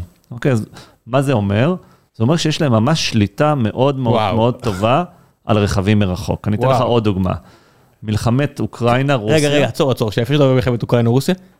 איזה, מה יש באוטו שמאפשר לי לעלות ולהוריד אותו? software defined. לא, עזוב, מכנית. למה בכלל יש... הכל נשלט על ידי מחשבים כבר לא, 20 שנה. אני מבין שאלקטרונית זה קיים ומבחינת תוכנה, אבל מה יש מכנית שמעלה ומוריד? זאת אומרת, מה, מה ה... הליברס שיש לי, וואו, איזה פרק, אני יוצא פה עילג, מה הליברס שיש לי? מה, אני מוריד ומעלה אה, אוויר בגלגל? מה מעלה ומוריד תחשוב את על האוטו? מערכות כמו ABS ומערכות איזון של רכבים, יש לזה נקרא אה, בקרת, בקרת איזון, אני חושב קוראים לזה בעברית, אה, ששולטים על המתלים, אוקיי? יש שליטה על אני, אני המתלים של מקשח הרכב. את המתלה, כן? ואז אני מעלה ומוריד את בעצם... את הרכב יודע לעשות את זה היום, יש לו שליטה על המתלים, יש לו, אה, טוב, אני לא מומחה במכניקה של רכבים, יש להם דיפרנציאלים ויכולת לשלוט על הקשיחות באופן דינמי, תלוי אם אתה במצב, באיזה סוג נסיעה, באיזה מהירות, הרי כשאתה נוסע לאט או נוסע מהר, הקשיחות של המתלים משתנית, וזה תוכנתי, זה לא משהו חומרתי. כן, בהתאם למהירות. כן, אז זו דוגמה אחת. דוגמה שנייה, הוריקן שהיה בדרום ארצות הברית, אנשים ברחו מההוריקן, טסלה מרחוק, האריכו את חיי הסוללה. נחמד. זאת אומרת, מה שאתה רואה פה, פיצ'ר שהם מוכרים, אבל יכולות ההארדוור כבר שמה, הם אפשרו להאריך את uh, זמן חיי הסוללה לרכבים שבורחים רק באזור של טסלה, של uh, טקסס והאזור הזה של פלורידה, מההוריקן, אוקיי? שליטה מאוד מאוד חזקה ברכבים מרחוק. פה זה הכל טוב לכולם, מעניין אותי מה יקרה כשמישהו יבוא עם רגולציה לטויוטה ויגיד, אה, תגידו, הטנדרים שלכם נורא פופולריים אצל דאעש כן. ואל-קאידה, אל-קאידה, אה, אנחנו רוצים שתשימו את ההגבלות האלה והאלה כדי שנוכל אה, להכין אותם למל"טים שרודפים אחריהם, לעזור לנו. אה, והם לא יעשו את זה, כי הם, הרבה מהטנדרים שלהם נמכרים לשם. כן. וזה, אתה יודע, תעשיית הרכב כמו הרבה תעשיות, מאז Fight Club אנחנו יודעים שזה נכון. מאוד ציני הסיפור הזה, מעניין אותי ממש איך זה יצא לפועל. כן, זה, זה supply chain קלאסי, שמדינות יכולות להשתמש ב-supply, יצרני, יצרני רכבים, יצרני משאיות, שמייצרים טכנולוגיה, והם מוצאים, המדינה מוצאת איזושהי חולשה שהם יכולים להשתמש בזה. דיברת על NSO, מדינות, עושים את זה בהרבה מאוד תחומים, אני בטוח שעושים את זה. כן, כמה הזה. קונספירציה יש, היה איזה עיתונאי, גלן, עיתונאי שנהרג. כן, נכון. לא גלן גרינוולד, אולי גלן גרינוולד, לא חושב, לא יודע אם הוא מת או חי. בהתקפת סייבר. אנחנו לא יודעים זה התקפת סייבר, אנחנו יודעים שהוא נכנס בעץ. כן. ואנחנו יודעים שהוא הרגיש מאוד רדוף באותו רגע. מן הסתם, האדם הסביר יגיד, בן אדם שמרגיש מאוד רדוף, הוא גם ככה עם מבנה פסיכולוגי כזה או אחר שדוחף אותו למקצוע כזה, יכול להיות שהוא גם שותה ומעשן ולא יודע מה, והגיע למצב שהוא נכנס בעץ, כי הוא גם לא נוהג, כי הוא נוהג עם דופק נורא גבוה, ידה ידה ידה. או שמישהו חיסל אותו. בדיוק. זאת אומרת, אנחנו מסתכלים על כל מיני אנשים ישראלים שהיה להם תאונת מטוס כזו או אחרת, אה, כן. ואתה יודע, עסקאות נשק והכל, ואתה אומר, אני חושד, אבל אה, זה- אני לא יודע איפה הגבול יעבור בין... כן, אני לא יודע, אני קראתי אתמול בעיתון על אה, עיתון, על אה, מישהו רוסי שברח ועכשיו... יש לו מחלה שרק מפלוטוניום, כן. מחלת עצבים קשה. או ראיתי בטלוויזיה לפני כמה שבועות על מפעל באיראן שעולה שם באש בגלל התקפת סייבר.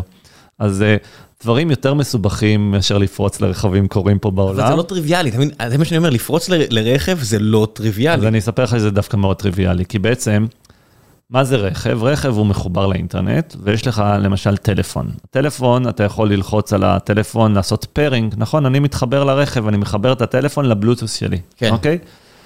Uh, התהליך של הפארינג הזה, הוא תהליך שהוא, uh, יש בו הרבה מאוד חולשות. אני עדיין זוכר, אתה יודע, את הרבה מהתקינה של אה, בלוטוס, עשיתי את זה רק איזה, לא יודע, תקופה מחיי, ואתה יודע, בסוף הוא קופץ על התדרים האלה, יש להם איזה, אתה יודע, יש לו את ה-X ערוצים שהוא יכול נכון. לבדוק עליהם, הוא- הוא מחפש כל הזמן. נכון. זה פתוח כמו זה לא פת- יודע מה. זה לא רק שזה פתוח, תהליך הפארינג יכול לקרות או דרך בלוטוס או דרך האינטרנט. כן. וזה גם מעניין, כי אתה אומר, אוקיי, הורדתי אפליקציה, סתם, של אה, רנו, אני מכניס את ה-V-Number, את מספר ה-V-Number, ומה קורה? קופץ לי במערכת מולטימדיה הודעה, האם אתה רוצה לעשות פר עם הטלפון ככה וככה. כן. עכשיו, אנחנו זיהינו המון התקפות שמאוד מאוד פשוטות, שאומרות, מישהו עושה כזה ספרי להרבה וינים, שולח את זה למאות רכבים, ומופיע להם עכשיו על המסך, האם אתה רוצה לעשות פר עם... אה, עם ה-vehicle This is the security כן. uh, uh, department, please press yes. מה לעשות? חלק מסתכלים באמצע נסיעה, משהו מופיע להם במערכת מולטימדיה, לוחצים yes, מה קרה? זהו, נגמר. אני, הטלפון שלי מחובר עכשיו לרכב שאתה נוסע בו, אז אני רואה לאן אתה נוסע, אתה מסכים איתי, זה דאטה לא נעים ורגיש. אני יכול להתניע לך את הרכב מרחוק, לכבות, לנעול לך את הדלתות, להפעיל לך את המזגן, לשגע אותך, בכללי.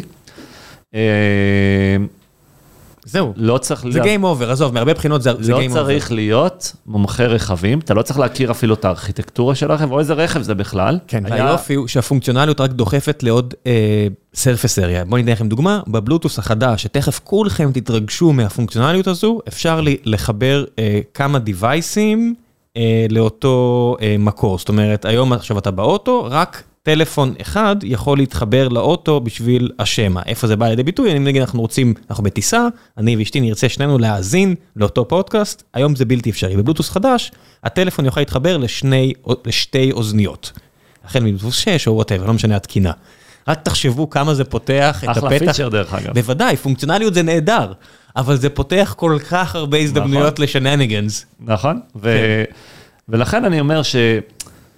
זה קצת, אני הזכרתי קודם את עולם האיומים שהיו פעם על הלפטופ, מישהו יכניס לך למחשב אה, דיסק און קי ואתה תדבק ברוגלה. אה, הרכב היום הוא מחובר להרבה מאוד אלמנטים שכבר פרצו אותו כבר ב-15 שנה האחרונות, פרצו אפליקציות בטלפון ו-API Security ו-APIs. אה, וחיבורים וגישות בענן ושרתים של Command and Control, דיברנו על Command and Control, על יכולת לשלוט ברכבים מרחוק. יש הרבה מאוד אלמנטים מאוד מאוד קריטיים שאני יכול לשלוט עליהם בעולם של ה-Cloud, שמהווים סיכון ישירות לרכב. סתם נתתי, נתנו דוגמה על טסלה, לא לקוח שלנו. כי הם עושים את זה ורטיקלי? כי הם אוקיי. עושים הכל לבד. אה, הם יודעים, דיברנו על זה שהם יודעים להעריך את חיי הסוללה ולהגביה ולהנמיך לך את הרכב מרחוק. אוקיי, זה מצב שבעצם יש פה ארכיטקטורה שהם יכולים לשלוט על רכבים מרחוק. אני אתן לך עוד דוגמה, ג'ון דיר, אוקיי? מכירים? טרקטורים. טרקטורים.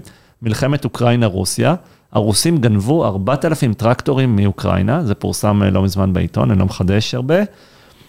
אה, גנבו את הטרקטורים האלה, שכל טרקטור כזה של ג'ון דיר עולה, יכול לעלות גם מיליון דולר. עזוב את המחיר, ה-loss of opportunity במצב של מלחמה, שאתה לא יכול להחליף את הטרקטור עכשיו נכון. בטרקטור אחר, גם אם יש לך את הכסף, הוא עצום, בטח למי שמייצרת חיטה והלחץ הגיאופוליטי שנוצר פה. מה האוקראינים עשו? עשו ransomware על 4,000 הטרקטורים האלה, נטרלו אותם מרחוק, נטרלו את הטרקטורים, אי אפשר להשתמש בהם רק לחלפים.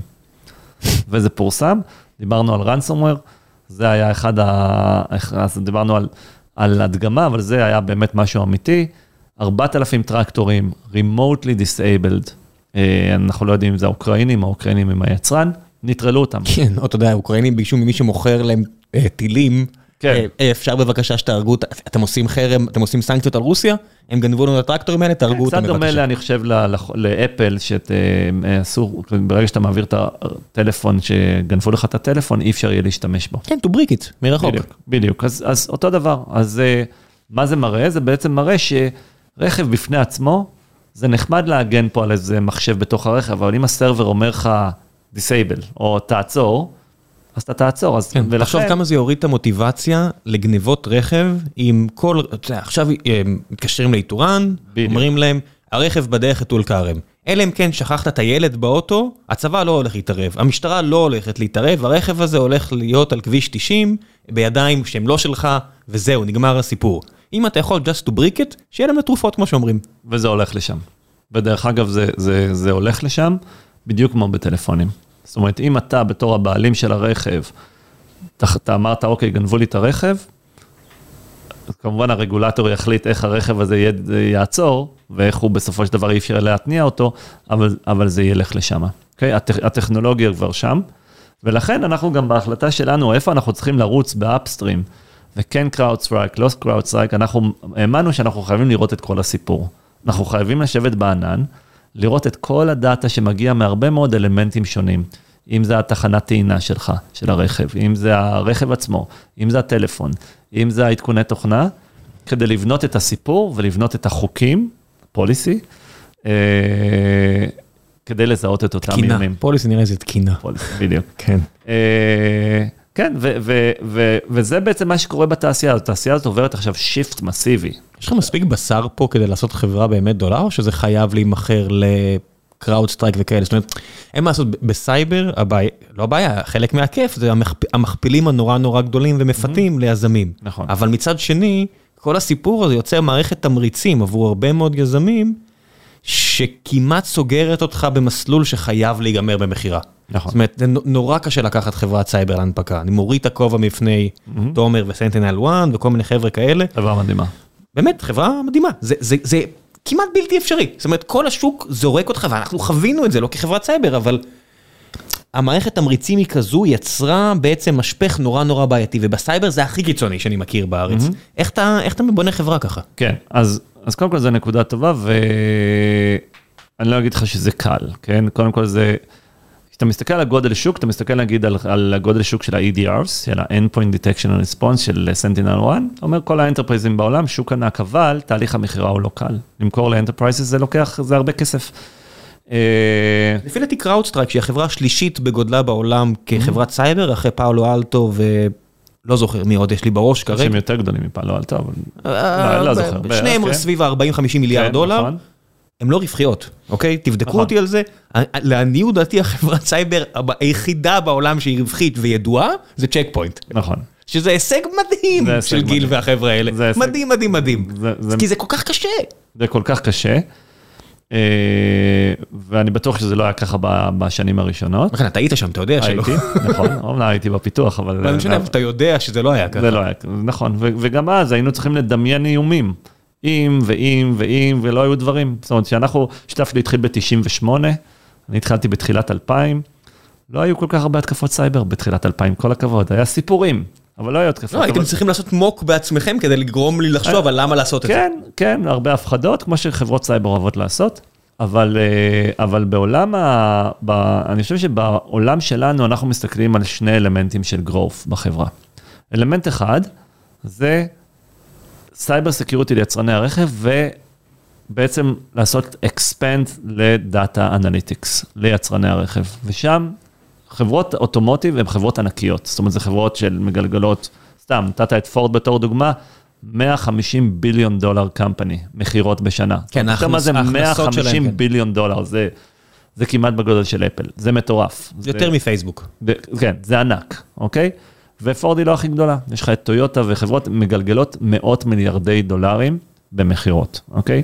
חברות מסיביות, זה שהמכפילים שלהם הם פחות משליש על המכירות, זה הרווח. התפעולי נמוך, יש בעיות supply chain, חברות ענקיות, מאוד מאוד עם הרבה שומנים וכדומה, הכל ידוע ועדיין כעסק עסק מטורף, ענק. ענק. כן.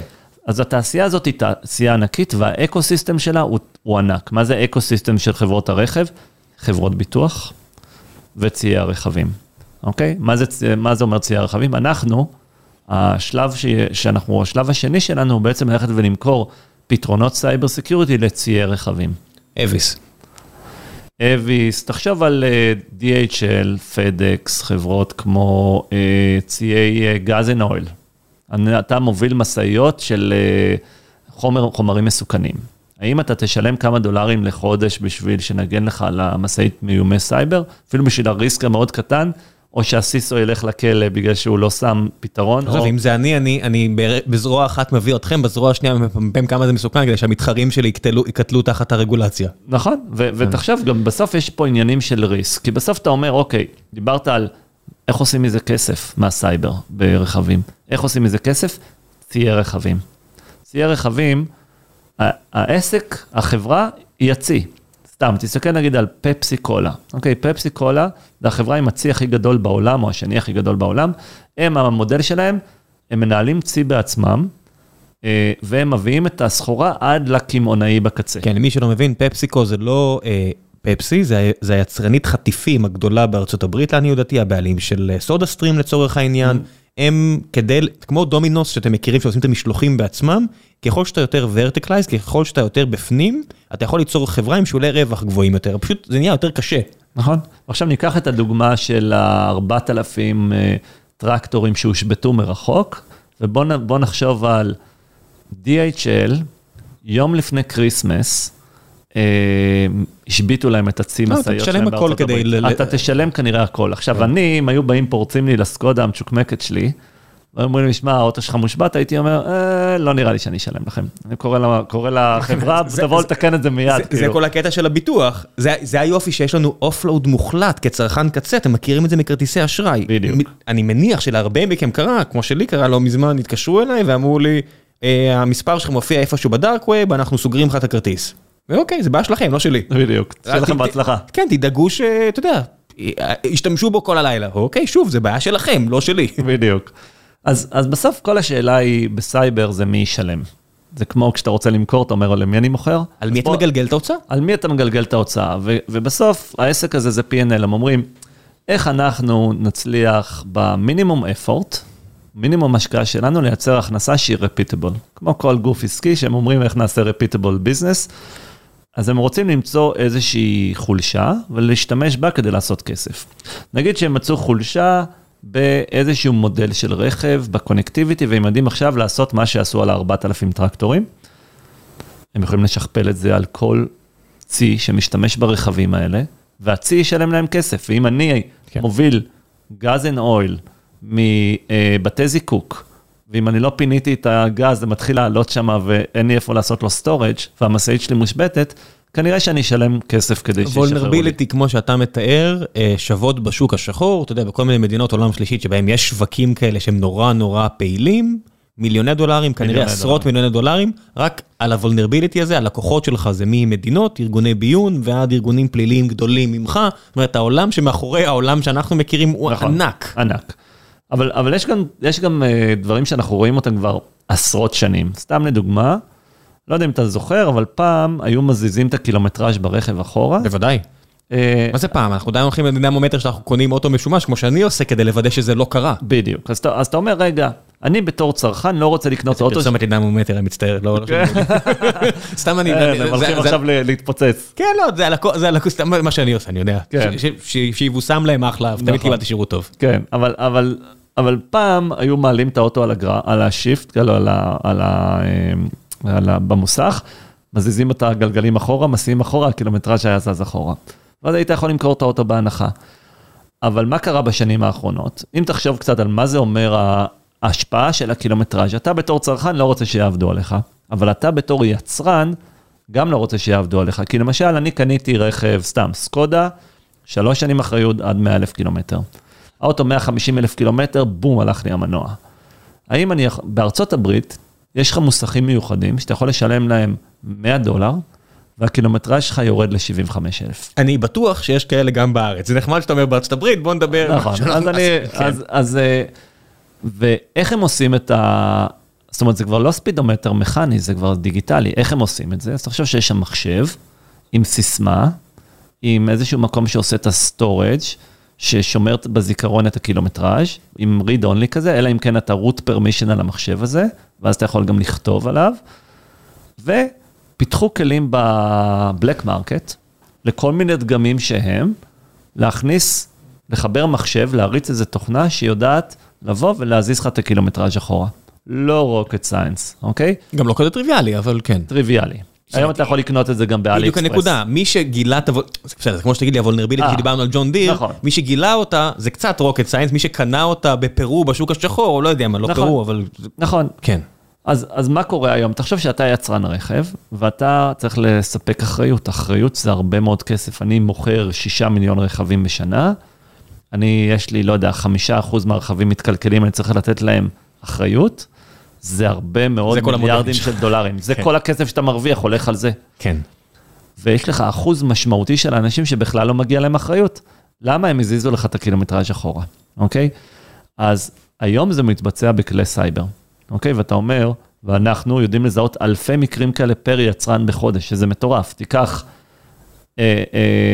אתה אומר, זה בכלל לא מעניין אותי, זה fraud, זה לא, אף אחד לא מנסה להרוג פה אף אחד, וזה לא יפגע לי ב brand, ובלה בלה בלה, אבל בסוף אתה, עושה. בסוף אתה עושה את החישוב, אתה אומר, average warranty claim, בארצות הברית, בין 1,000 ל-2,000 דולר. זאת אומרת שאני בא כבר במצב קשה, מינימום בין 1,000 ל-2,000 דולר, עלות התיקון על זה שאני תובע את האחריות ולא מגיע לי בכלל. אה, בסוף תן לי רק לדעת שהבן אדם הזה עשה את זה בתור fraud, כדי לדעת שאני לא אעזור לו לקנות את האוטו הבא שלו. בדיוק. בסוף הרכבים, החברות האלה, הרבה מהכסף שהן עושות זה ב financing של האוטו הבא. החוב היחידי שגדול בדיוק. יותר ממשכנתאות ומלימודים גבוהים בארצות הברית, זה שוק הרכב בארצות הברית. זה החוב השלישי הכי גדול בעולם לעניות דעתי. נכון. והוא נמצא בשליטה של החברות רכב הרבה פעמים, טסלה עכשיו נכנסת לזה. ברור. אם אתה תגיד לי, הבן אדם הזה הולך לדפוק אותי בעתיד, אני לא אעזור לו לקנות פורד. לגמרי. ותחשוב לא שווה לי. תחשוב שאני הכנסתי את האוטו למוסך, עשיתי פוילי שטיקים, זזתי את הספידומטר אחורה. עכשיו אני, אני היצרן, לא יודע, GM, אני מסתכל על ה... אני צריך לתת לך עכשיו גם אחריות, לא רק על התיקון הזה, גם על התיקונים הבאים, אבל מה לעשות, האוטו שלך אין לו 75 אלף קילומטר, יש לו 150, דברים מתחילים להתקלקל. זה מכני. ולכן אתה הולך לשלם ביוקר על, ה, על הזמן עד שבעצם ייגמר לך האחריות. אז אתה אומר, מה עושים בסייבר? הרבה מאוד fraud.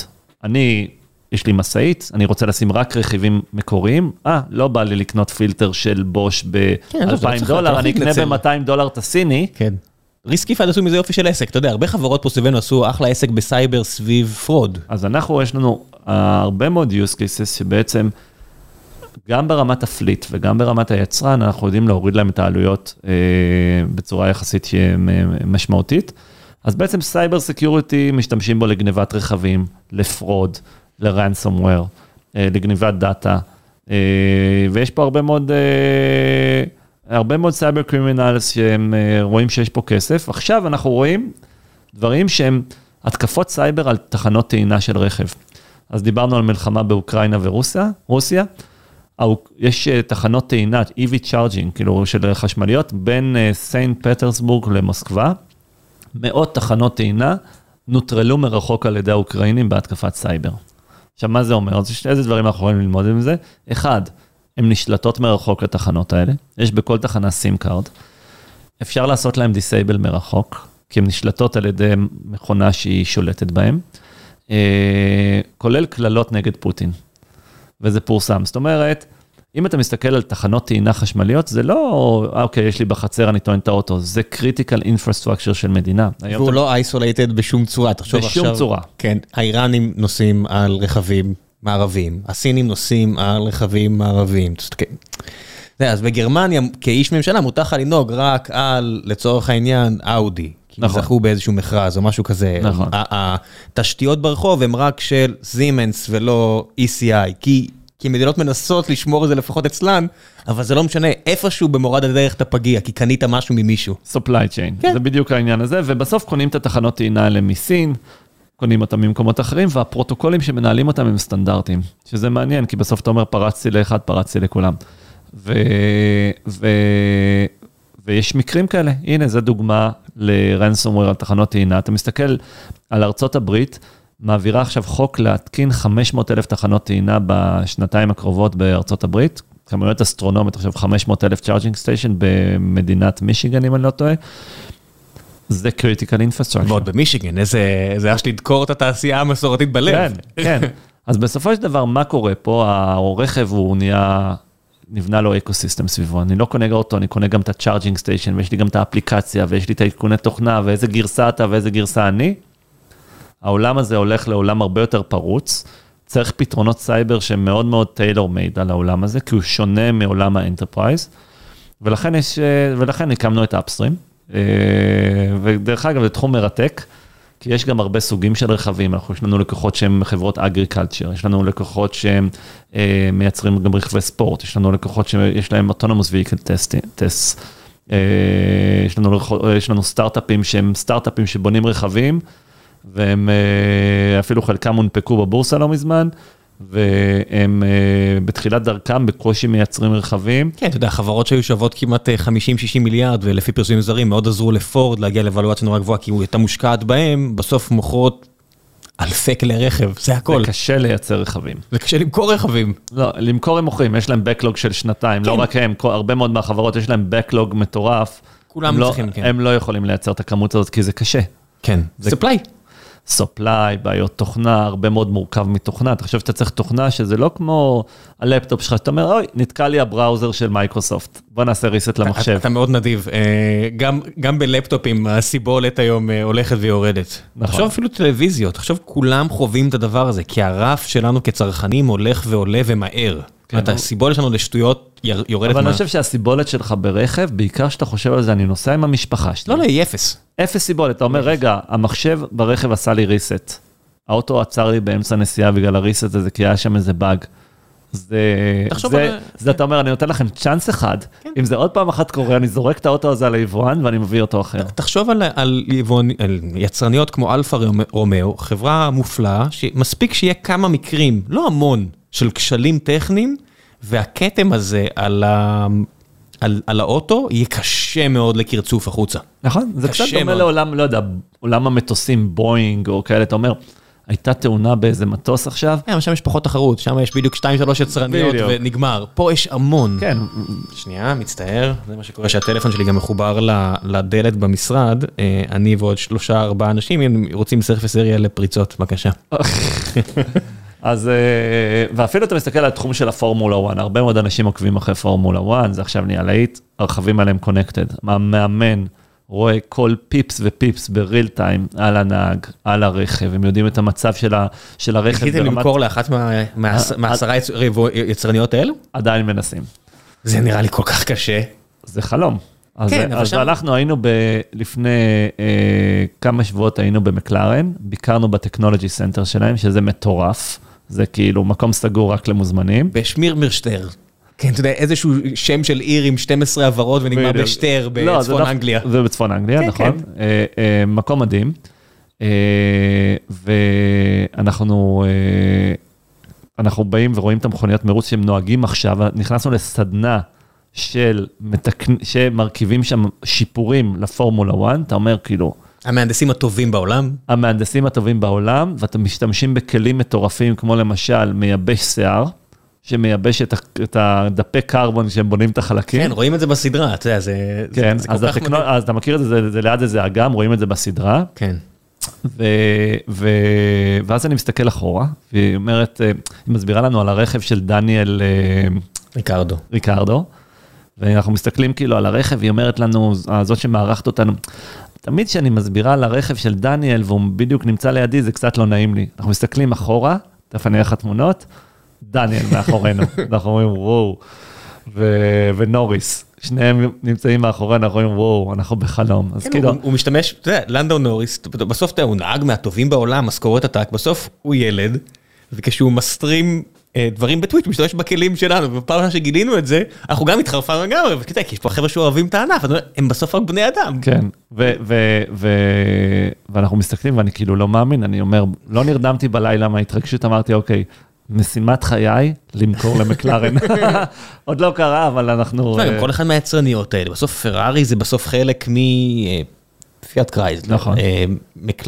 מקלרן קשורה למרצדס לעניות דעתי, בסוף מקלרן היא עצמאית. היא עצמאית אבל אני חושב שהיא יש קונה לה את איזה המנוע. משקיע מאוד גדול סעודי. אה, כן, בסוף הם- הגרף הזה הוא לא לא כזה אינסופי, מורכב. בדיוק. אתה מוכר לאחת, אתה אתה יכול להכניס את הרגל פנימה ל- להרבה אחרות. נכון, וזה תחום, עכשיו גם יש את הפורמולה של ה-EVs, רכבים חשמליים, ששם זה בכלל, דיברנו על דאטה מרכבים, כל הסיפור שם זה ניהול ה power management על הבטריה. בסוף אתה רוצה שהנהג יסיים את ההקפות עם בטריה שהוא, אי אפשר לטעון את הדבר הזה כן, כי, באמצע כי, כי הנהיגה. מכנית הרי אתה יכול להגביר, אתה יודע, יש לי איזה, איזה חבר שעבד בתחום הרבה של בקרים, והוא נורא אוהב את הדברים, אז הוא אומר, מכנית, ת- תן לי את ההוראה, אני אריץ לך את זה ל-500 כמה, 600, אתה יודע, זה זה, זה כמו מנוע של מיקסר, זה יכול להגביר ולהגביר ולהגביר. מיד. מגבר, זה, זה פשוט מיקסר עם בטריה, ואתה, אבל כל העניין זה איך אתה חוסך בחיי הבטריה וכל האופטימיזציות של הנהיגה, למרות שאתה אומר, היה אצלנו איזה מנכ"ל של איזה חברת רכב גדולה בארץ לפני כמה חודשים, הוא אמר,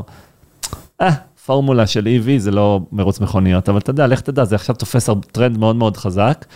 אה, סביב התעשייה הזאת, זה, יש הרבה ספונסרים, אתה רואה שכסף מתחיל להישפך שם. עדיין בסדרי גודל, לא סדר גודל אחד, לא לחלק 10, בסדרי גודל פחות מהפורמולה של ברור. הבעירה הפנימית, אבל כן. כן, אז, בא, אז באנו לדניאל, היה לי, היה לי כזה סטיקר של אפסטרים, אמרתי לו, אכפת לך רגע להוריד פה את וודאפון פה מהמכסה מנוע, לדחוף את הזה, כן. פשוט ענה לנו כסף, אבל אם תעשה, אה, תעשה טובה. איפשהו בגרמניה מישהו התגרד ואמר אה, שזה ישראלי שעושה שטויות. כן, אמרנו, בלי שאף אחד שם לב, תדביקו לו אותה מהמדבקה על הרכב, לחסוך כן. כמה מיליונים. כן, לא יודע, בסוף הדברים האלה הם בעיקר לאגו, אתה יודע, זה מסלול המנכ"לים, שהמנכ"לית רוצה לראות את זה בדרך הביתה, את המודעה. על- השלט חוצות. לא, זה להיות במועדון, כן. אתה רוצה להיות חלק מהמועדון. להיכנס פנימה למועדון, אבל זה, מה שאמרנו בסוף האתגרים שלכם, המעבר הזה מחברה ב periphery לחברה בפנים, נכון, יש כל כך מעט בתוך המועדון. נכון. זה, זה היופי, שאני מסתכל על מישהו כמו קראוד סטרייק, החברה הזאת הוקמה ב-2011, זה לא צ'ק פוינט שנות ה-90. נכון. ולהגיע לעשות, פאלו אלטו עשו משהו דומה, להגיע לעשות מיליארדים evaluation כל כך מהר, זה, זה, זה לא ניסים, זה הרבה מאוד החלטות טובות שקרו שם. כן. זה באמת, אה, אין, אין הרבה כאלה, צריך נכון. להגיד את האמת. טוב, בואו נעשה קצת שאלות מן הקהל. אמ, ירון קינג שואל, מה דעתך על ז'אנר ה stunt hacking? קצת התייחסת לזה בתחום אבטחת הרכבים, כמו זה שביצעו צמד החוקרים צ'רלי מילר וקריס אה, ואלאסק בזמנו. האם אה, הדבר פוגע בתעשיית אבטחת הרכבים, או שמדובר בתופעה רצויה שמקדמת את המודעות לנושא ומדרבנת את החברות לתקן חולשות ופגיעויות בדגמי רכבים שלהם? כן, אנחנו חושבים שזה כל ה bug bounty או החוקרי סייבר, דבר מאוד מאוד חשוב. אתה רואה היום שכמעט כל יצרני הרכב יש להם תוכניות של bug bounty. טסלה היא אחת המובילות, זאת אומרת, אתה אפילו יכול לקבל טסלה, אם מצאת חולשה בטסלה, כולל הם מרשים לאנשים שהם בעלים של הרכב לנסות לפרוץ לרכבים. כן, אני אפול מהכיסא אם זה לא יהיה אצל כולם, זאת אומרת, זה הדרך, אני כל כך נהנה מהעובדה שאנשים שולחים לי אה, פגיעויות או רמזים לפגיעות אצלנו, ואז כל מה שצריך לשלוח להם זה כסף בפייפל, זה כל. כך הרבה יותר זול מאשר מישהו שיהיה אצלי ויעשה את זה. בדיוק, מאשר אה, לקבל איזה תביעה מאיזה לקוח. עזוב תביעה, זה- אני- אני רוצה לדעת שאנחנו עושים מה שצריך כדי להתגונן, נכון. וזה בדרך כלל, שמע, אני- מצטער שאני מג- מגין, אבל זה הרבה פעמים אנשים ממדינות עולם שלישית, מה שעבורם זה הרבה כסף, זה לא בסטנדרטים ערבים, זה פשוט מדהים הדבר הזה. זה מדהים, וזה בדיוק, אה, אני חושב שזה עושה טוב מאוד לתעשייה הזאת. בטח, גם צניעות, אתה יודע, שאתה- שאתה משחרר מוצר חדש ואז מוצאים איזה משהו, אתה אומר, אוי, איך לא חשבנו על הדבר כן. הזה, ומיד סוגר את זה, וזה הכל good vibes. כן, אבל קצת תחשוב על תעשיית הרכב שהיא הייתה תעשייה מאוד מאוד מאוד סגורה. הם עבדו עם הארבע-חמש ספק, ספקים שלהם, הם לא פתחו את זה, הם, הכל היה סגור, ופתאום באים חברות ואומרות, אוקיי, אני מכניס גוגל פליי או אפל פליי לתוך הרכב, ו connectivity של whatever TI, ואפליקציות, ו-Waze, ומערכות. זאת אומרת, הם צריכים להיפתח לעולם, הם נפתחים לעולם, ובגלל שהם נפתחים לעולם, הם צריכים להיות כמו חברות מודרניות. וה shift הזה בין חברת hardware שמייצרת מכוניות, להפוך להיות חברת תוכנה, לא כולם ישרדו את המעבר הזה. כן, חלק גדול מאוד מהמכפילים הדמיוניים של טסלה מבוססים על ה-DNA של טסלה, שהוא כבר כזה, לעומת נכון. העובדה שהחברות רכב המסורתיות, גם המופלאות שבהן, היא לא כזו. אמרת העיר של טויוטה, העיר של אה, פולקסווגן בגרמניה, פולסבורג, אה, זה מה, זה עיר של איזה 150 אלף אנשים שהם כולם פחות או יותר קשורים למפעל של החברה, ו-70% מהם לא תהיה עבודה תוך כמה שנים. נכון? ומה זה יעשה לחברה הזאת, מה זה יעשה למפעל, מה זה יעשה למרקם האנושי שם, זאת אומרת, זה כן, ואחת הסיבות שהמנכ"ל אה, עזב, הוא עזב, סלאש, ככה כתוב בעיתון לפני שבועיים, המנכ"ל של פולקסווגן, זה כי הם הקימו חברה אה, שנקראת קריאד, שהיא חברת התוכנה שאמורה לבנות את מה שדיברנו קודם על ה-Software Defined Vehicle, והם לא הצליחו לדלבר. ברור שלא. זה כמו שבנק מנסה לעשות את זה, הסיכוי שתצליח עם החדרת DNA, בלי החדרת DNA זר לעשות את זה, היא אפס. דיימלר מצד שני רק קונה חברות כל הזמן, זאת אומרת הייתי נכון. ב-DLD במינכן, בזמן שהם הודיעו על איזה קנייה של שירות כמו גט טקסי שם, והם הכניסו, אתה יודע, זה כמו קריספר, לדחוף DNA זר לחברה שלך בתקווה, הוא לא ימות ביחד כמו כל השאר. כן, אין הרבה חברות שיכולות לעשות גם hardware וגם software. ברגע שה mindset וה leadership team של החברות האלה יהיו אנשי תוכנה, אנשי טכנולוגיה ולא אנשי חומרה, ה shift הזה יקרה, ובאמת הם עושים את זה. אתה רואה היום ה leadership team בחברות רכבים משתנה מאנשים שעובדים 30 שנה במפעל, לחברות שהם אנשים שהגיעו ממייקרוסופט, אפל, אמזון וכאלה. לגוגל הגדולה, כל כך קשה היה להוציא חומרה ראויה. זאת אומרת, ועדיין, ה-quality assurance של חומרה של גוגל, היא לא מה שהייתם מצפים. ומצד שני, אתה רואה חברות כמו בנג אולפסון הדנים, שמייצרים מוצרי אודיו, והם קטנים ונשייטים, מוציאים אוזניות יותר טובות מגוגל. כן, איך לכל הרוחות הדבר הזה? והתשובה היא DNA. DNA. DNA נורא נורא קשה ליצור. אתה חברת תוכנה, קשה לעשות. לאפל הרבה מאוד שנים הייתה תוכנה חרבנה. זאת אומרת, תחשוב, הבחירה להשתמש ב Objective C, איזה יהירות של מנכ"ל, רק כי הוא הביא איתם את המפתחים שעשו את זה, אז קחו, תאכלו חצץ, כל העולם תאכלו חצץ, זה Objective C. כן, כמה קשה היה לשנות למשהו מודרני כמו Swift, לצורך העניין באפליקציות שלהם. נכון. אנשים לא מבינים, הדברים הקטנים האלה זה DNA. זה DNA. זה שהם בכל זאת מוציאים מוצרים כל כך מדהימים אפל וכל כך רווחיים, זה לא בזכות הבעיות, זה לעומת הבעיות. נכון, וזה, וזה גם אחת הת- התחרות הכי גדולה שיש לנו היום זה in-house. זאת אומרת שאנחנו באים למכור תמיד. לחברת רכב, זה התחרות הכי כואבת גם. אבל בסוף, אתה אומר, אוקיי, אתם בונים רכבים, אבל cloud, סייבר, זה מאוד מאוד מאוד רחוק מה-DNA שלכם, ובסוף הם מבינים את זה, ו- והם מחליטים לעשות לזה outsource. כן, בוא נעשה, בוא נראה אם יש פה... אמ, פנחס יוחננוב שואל כניסה לתחום, הוא שואל איך, איך, איך, איך עושים את זה, איך זה קורה, אני מניח הרבה אנשים שומעים אה, אה, סייבר סייבר ואיך נכנסים, זה נורא קשה לסגור את הפער הזה, אני לא רוצה סתם לשקר, בניגוד לתוכנה באופן כללי. אה, להיכנס לתחום זה, זה מאוד קשה, זה אה, קודם כל סייבר באופן כללי או סייבר לרכב? אז בוא נתחיל בסייבר באופן כללי, סייבר מה- באופן כללי זה, זה אני חושב שגם ל- ל- לפתוח סטארט-אפ בעולם הסייבר צריך להבין ולחיות הרבה מאוד שנים את העולם הזה כדי להבין איפה יש הזדמנויות. לבוא ככה מבחוץ, יש כל כך הרבה חברות, זה נישות, זה, זה מאוד מאוד מורכב לבוא היום. מגיוס עובדים ועד להכל, זאת אומרת זה כיזם, אני חושב שה product market fit זה הבעיה בעיקר הקשה, כי בסוף כשאתה בונה פתרון סייבר ואתה יכול לגייס הרבה כסף, כי יש לך אנשים אה, רציניים, זה לא אומר כלום. בסוף השאלה אם הצלחת לפצח את ה product market fit, ובאמת יש מקום בשבילך, והתחרות לא אוכלת לך את כל המרג'ינים. ואותם אנשים, אתה רואה נגיד סימטריה, דין היה שם, עבד קשה, לא הצליח, עובר לחברה אחרת, פלאח, חברה של מעל צפון על מיליארד דולר, אותו בן אדם, רק נכון. סיבוב טיפה אחר, שאנשים גם משתפרים, לומדים, זה... בסוף. בסוף כל העניין זה האם באמת יש לך את הדימנד למוצר שלך, וגם חברות בינוניות בשוק טוב מצליחות, וחברות מעולות בשוק גרוע לא מצליחות. נכון, אין מה לעשות, זה, זה יש גם הרבה מזל מעורב בזה, אבל הרבה אם אתם רוצים מזל. כעובדים, אז בסופו של דבר, אה, יכולות טכניות, אין, אי אפשר לחפות על העובדה שאם אם אתה מקוד, אם אתה מקודדת, את צריכה להיות מקודדת, אין, אין מה, אתה חייב לגשר על הפער הזה. נכון. אה, מעצבת אז מעצבת, מנהלת מוצר אז מה- נגיד מייחודי לסייבר, אז לא הייתי ממליץ ללכת לכיוון הזה כי נורא קשה נכון. להבין את זה מבחוץ. חוקרת סייבר גם, כנ"ל, נכון, אם אתה לא מיחידה טכנולוגית לא הייתי ממליץ על הדבר הזה כי נורא קשה לסגור את הפער אלא אם כן אתה, נכון. או את מאוד אוהבים את זה כזה, אבל אה, אני חושב שהכי קל להיכנס דווקא מהכיוון של הקוד, כי הקוד הוא בסופו של דבר קוד, נכון, פשוט להיות מקודד טוב, אבל צריך להיות מקודד טוב וזה קשה, נכון. אבל זה אפשרי. נכון, לנו דרך אגב יש הרבה מאוד אה, אנשים שהם היו כאלה מב"רים קברים בצבא. חבר'ה שיודעים... לא יודע מה זה. זה כזה קצין בינה רשתי, אנשים שיודעים ללמוד נושאים, אנשי מודיעין. מה זה? זה אנליסטים, אוקיי. אה, אבל מה הייחוד שלהם? הם מאוד מאוד חכמים. הם אה, יודעים ללמוד נושא, כל נושא שתיתן להם. איפה יש דברים כאלה? בצבא, לא, איפה? זה יחידות טכנולוגיה של הצבא? כן. אה. אה, וזה אנשים מאוד רציניים, הם יודעים, יודעים לקחת נושא שהם לא מבינים בו, אבל הם חקרנים חכמים, ויודעים ללמוד אותו איזה לעומק. יופי. אני מחפש גם כאלה, אתה אומר, אני מחפש מקומות לא אה, נכונים. שלא תיקח לנו את כל הסתם. לא, לא. אבל, אבל באמת, חבר'ה על הכיפאק יודעים לקחת נושא והם מעמיקים. איזה הם יודעים יופי. לסגור את הפינות והם יודעים ללמוד לעומק. סתם, אולי החבר'ה האלה פעם התעסקו על איך בונים טילים, והיו צריכים ללמוד איך בונים טילים, אז אולי היום הם צריכים להבין איך רכב עובד. ואיך עובד מערכת תקשורת, ואף אחד לא מכיר את זה, אין לנו פה מהנדסי רכב בישראל, אי אפשר למצוא, צריך מישהו שילמד. יש עכשיו כמה, זה חבר'ה שגריפ היו פה לא מזמן, ולי היה את הזכות לעבוד ליד אחד החבר'ה הכי חזקים באפל ישראל שהוא כזה, אבל זה לא, אין את ה ecosystem, זה כמו פיתוח משחקים בארץ. נכון. עד שאיכשהו לא יצא פלאריום וכל מיני כאלה שעכשיו בדיוק ברכות מיליארד דולר revenue על משחק אחד, לא היה דברים כאלה, אין ecosystem, בניגוד לדברים אחרים. נכון. איפה ה ecosystem קיים?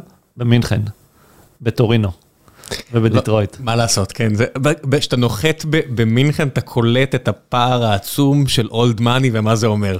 זה גם הבעיה בחברות ישראליות שמנסות לפתור בעיות בתוך הרכב, והן באות למהנדסים, שהם כבר 50 שנה מהנדסים במרצדס, ואומרים להם, לא, לא, listen and listen carefully, לא ככה פותרים, ואז מעצבנים, הישראלים מעצבנים את הגרמנים, כן. וזה קשה, צריך לבוא אליהם בצניעות. צריך לבוא ובצדק. אליהם ובצדק. זה כי- לא שאתה מגלה צניעות מזויפת, לא, באמת תניח שהבן אדם הזה הוא ממש טוב במה שהוא עושה. הוא ממש טוב, ות, ותניח שזה גם לא פשוט. זה, יש פה, זה לא פשוט העסק הזה, ולכן אה, אני ממליץ גם למי שעובד בתחום האוטוטק, אה, לבוא ולהסתכל, לנסות לגייס אולי אנשים מהאקוסיסטם הרחב, בישראל קצת קשה למצוא אנשים באמת מומחים ברכבים. כן, אה, ואם איכשהו תמצא אותו והוא גם אה, מפתח נורא חזק, לפי פרסומים זרים אין שום סיכוי שתוציא אותו מאפל. אה. ליאור- כן, ליאור טפר שואל, מהעבודה שלך מול חברות הרכב, מי לדעתך המתקדמת יותר באופן כללי, לאו דווקא אבטחה, ויובילו את השוק בעתיד הקרוב, שאחרי משבר השבבים ושרשראות האספקה? אז ככה, אני חושב שהגרמניות בי פאר הן הכי מתקדמות. כן, כיף בסוף- איתם? בסוף אתה שואל אותי, אוקיי, היה לך אינסוף כסף, היה לך, היית יכול לבחור איזה רכב שאתה רוצה, הייתי הולך על רכב גרמני. אחת מהארבע יצרניות כן, הגדולות? כן. אה, מרצדס בי פאר הם כנראה הכי מתקדמים. כן, אני תמיד אומר אה, גם שרוב אתה מספיק החידושים... לך לראות פורמולה 1 כדי להבין מי באמת מתקדם, וללמוד איך עובדת מה זה- התעשייה. מה זה בעצם רדבול? זה גם אנגלי הרי. נכון, זה אנגליה. כאילו החברה היא אוסטרית, אבל זה לא הרדבול שאנשים מכירים אוסטרית, אני רואה בסדרה שזה חבר'ה נכון, אנגלים לגמרי. אנגלים, אנגליה זה אימפריה של אה, רכבי מרוץ, א- איזה מדהים זה. זה מדהים. אמרת לוטוס, אמרת כל מיני כאלה, יש עדיין, מישהו עדיין מייצר את הלוטוסים האלה. כן. במ- במעט מאוד מקרים, אבל זה כאילו מקביל לביוגטי של נכון. whatever, של של איטליה גרמניה. נכון, נכון, אז אה, בדיוק, אז, אז אני חושב שזה, זה, הגרמנים הם מאוד מאוד חזקים, אבל שוב, אני חושב שכל אחד יש לו את החוזקה שלו, היפנים הם מאוד מאוד מדוקדקים, והאמינות, דיברנו טויוטה האמינות, אה, אבל כשאתה מסתכל על אה, חדשנות והשקעה ב-R&D, ואפשר לראות את זה בדוחות כספיים של חברות הרכב, מי שם כסף על R&D ומי רק קונה מספקים, ומי מחזיק את ה... הגרמנים מחזיקים מרכזי פיתוח גדולים, האמריקאיות משקיעות הרבה מאוד כן, כסף. זה לא שאין, אתה יודע, את הניסן זד סיריס והכל שהיא סופר מתקדמת, אבל זה לא... כן, אבל בסוף, בסוף אתה מסתכל, אוקיי, לחב... יש חברות רכב אמריקאיות שיש להן, לא יודע, מה, קבוצת IT של 15,000 עובדים. אוקיי, הם משקיעים הרבה מאוד כסף בדאטה, בתקציבים של באמת מאות מיליוני דולרים, אם לא פורד- מיליארדים. פורד מחזיקה פה מרכז של autonomous car research group, עם כמה מהחוקרים הכי יקרים בארץ נכון. למשכורת, אין מה, לה- אתה יודע, לא- חבר'ה אני- רציניים, טלפיונים. חבר'ה ברמה הכי גבוהה. אה, ברמה הכי גבוהה, ו-GM יש להם פה לדעתי איזה כמה מאות עובדים שעובדים פה. החברות האלה, בסוף אתה רואה, יש חברות שמשקיעות, ויש חברות שהן שמות לך איזה scouter פה באיזה מדינה, ועוד scouter שם, וה... והם רק מחפשים אה, לחסוך כסף כדי לשרוד, כי, הם, כי קשה להם לשרוד. וגם כשאתה מסתכל על, ה... דיברנו על חברות שהנפיקו בבורסה, חברות אה, רכבים חשמליים שהנפיקו, עשו ספאקים וגייסו, היו שווים, הרבה כסף, הם משקיעים מיליארדים בפיתוח, מיליארדים. זה הסיכוי היחידי שלהם, מן הסתם, הם לא יכולות לחיות על ההכנסות שלהם, כי אין כאלו. כי מה הבעיה? אה, טסלה התחילה הרבה שנים לפניהם, והם עכשיו צריכים להדביק את הפער עם טסלה וגם לנסות להתחרות בה וזה לא פשוט. טסלה רווחית לצורך העניין. זאת אומרת, טסלה עברה את הקו שבו היא, היא default alive, לא default dead. כן, לא רק רווחית, רווחית במרג'ינים מאוד מאוד יפים של חברות אה, תוכנה אפילו, כן? כן, אנחנו לא מדברים פה על מכפילים, אנחנו מדברים פה עסק אמיתי. עסק אמיתי, לדעתי 30 אחוז margin על רכבים, זה, זה לא החמישה אחוז שיש ליצרנים אחרים בלחץ, אם הם בכלל לא מפסידים, כן? עכשיו ברכבים חשמליים הרכבים כמעט לא מתקלקלים, כמעט אין maintenance, אז חברות הרכב מפסידות מזה מיליארדים. על זה, על זה שהן לא. חל- יש פחות תאונות, יש לי מובילאיי באוטו, יש הרבה פחות תאונות.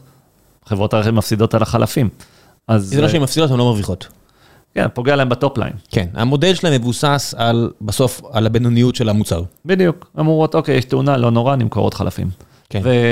בטסלה זה לא כך. נכון, יש פחות תאונות, יש, הרכב פחות מתקלקל, אתה צריך פחות להכניס אותו לטיפול. אין, אין, אין second hand uh, וטסלה. שינתה כמובן את כל המודל העסקי של איך הם מוכרים, שזה דיירקט. כן. שזה באמת, אם לא ראיתם את התהליך מכירה של טסלה, ממליץ לכם לעשות מוק ופשוט ללמוד מחוויית UI UX מושלמת. מדהים. כן. טוב, המלצות, כל מה שבא לך. אין לי רגולציה. המלצות? מה שבא לך, ספר, סדרה, פעילות, מה שבא לך, המלצות אז למאזינים. זהו, אז אני התחלתי לספורט חדש, אני, אני בר, אני הרבה שנים גולש אה, kite וגלים, התחלתי wing. אז אה, wing זה דבר נחמד, לא יודע מי שמכיר, זה איזשהו עפיפון כזה שאתה מחזיק ביד, כן. וגולש על גלשן עם foil. אה, היה לי שתי ניסיונות כושל- כושלים, הייתי אומר, אה, כרגע, אבל אני אופטימי. אה, נראה אחלה ספורט, נסעתי אפילו עד לכנרת לעשות שיעור. אה, היה נהדר. יש לך המלצה על איזשהו מפעיל או מישהו שאתה עובד כן, איתו? קאי, בחור על הכיפאק מהכנרת, לדעתי הוא גר בגנוסר, קוראים לו קאי. קאי, אתה מבין? קאי. איזה פרסומת אני עושה לו פה עכשיו, הוא הולך כן. להתפוצץ. אה, באמת זהב, אני קאי, שבוע הבא אני אצלך. בבקשה, עוד המלצות. אה, עוד המלצות. יכול לתת לכם המלצות ב, ב, ברכבים, אם זה מעניין אתכם. איזה אוטו לקנות, אבל דיברנו על גרמניות, נו. אבל אם אה, זה, אז אני, חוץ מהסטיגמה הלא טובה למרצדס, זה באמת רכב, כאילו, איזה סטיגמה של מרצדס לא לא טובה. לא יודע, יש כל מיני מה, כי מישהו... מרצדסים שמסתובבים בנתניה, אני גר ליד נתניה, שמסתובבים ואתה אומר, אוקיי, מי זה האנשים המפוקפקים האלה שמסתובבים שם אה, ברכבים? אני אגיד לך מה, אנשים מפוקפקים יודעים לעשות, החלטות טובות לגבי רכבים. אם, יש משהו אחד, הזמן. זה רק בגלל שאתה יודע, הם לא משלמים מס הכנסה, כי הם אנשים מפוקפקים, אז יש הם להם קונים את זה. במזומן. הכל טוב, אני רק אומר, זה אחלה בחירה. כן. בסופו של דבר, זה באמת כלי הרכב הכי טוב האפשרי לקנות. שיש לך מיליון שקל להלבין, כמה רכבי טויוטה אתה יכול לקנות במיליון שקל? מה תעשה? אתה צריך חניון. אתה אומר, אוקיי, בוא נקנה מרצדס אחד. אני לא הולך להאשים את הסיפור." כולם, אני אומר, גם אם אתה, לא יודע מה, גם אם את רופאה סופר אה, מוצלחת, ויש לך את הכסף לה- להשקיע בזה, זה באמת רכב הרבה יותר מוצלח. זאת אומרת, בסופו של דבר, כל מה שאתם מכירים, אני מת על הסיפור הזה שהגיע לאוטו המצ'וקמק שלכם, כי, כי זה מה שיש לכולנו, רו- לרובנו, הגיע ממרצדס אס קלאס. נכון. איירבג, ABS, כריות אוויר, אמרנו כריות אוויר, חגורת בטיחות, הכל התחיל כפטנט של מרצדס אס קלאס, זה מה יש. נכון. זה באמת, אה, כשאתה מדבר על R&D, זה, בזה זה בא לידי ביטוי. תמיד הם יהיו הכי מתקדמים שיש. כן. עכשיו יש טסלה, אני יודע. קנו טסלה. המחירים עולים ומהר, לא משנה. זה, זה באמת פריבילגיה גדולה למי שיכול להרשות לעצמו ואוהב את השטויות האלה, אבל זה כן, נחמד. לגמרי. אנא ערף לעמוד בפקק ליד, אה, יש לי, אה, אני ואחד החבר'ה פה, אור, שהקים את החברה, אז שנינו מאוד אוהבים אה, כלי רכב, ושכן שלי, שאני אני מניח ש... כנראה מכר חברה, לא יודע מה, לא יודע מי זה, קנה אסטון מרטין. הופה. וכל שאני עובר שם אני שולח לו תמונה שלה, אז מצטער אני פוגע בפרטיות שלך, אני מסתיר את התמו- את המספר, אני לא- לא מגלה אף פעם את. המספר, אבל פשוט אתה יודע, זה- זה לא משהו שאתה רואה בכבישים בארץ, אין את זה כל כך. בגלל המסה העצום למרות שהמשרד שלנו בדיוק מעל אסטון מרטין. בהרצליה. בהרצליה? כן, זה, אין, אין הרבה כאלה. מצד שני, היה לנו עכשיו איזה סדרה של אה, פגישות עבודה בלוס אנג'לס, לא מזמן, לפני כמה חודשים, ואתה רק הולך ברחוב, ואת... כל יש- רכב שני. כן, זה ממש, זה- יש אזורים בלוס אנג'לס, זה ממש מרגיש ככה, שאתה רואה יותר למבורגיני מאשר אה, כן, מטורף. 2. זה מטורף. כי, כי ככה. זה מטורף. כן, טוב, יאללה, ובשיחת הגיקיות הזו על רכבי אה, פאר שצריכים להיות על אה, קיר של טינאייג'רים, נסיים בזה ונחזור ל day job. תודה רבה רבה רבה. תודה רבה ראם, תודה רבה. ביי.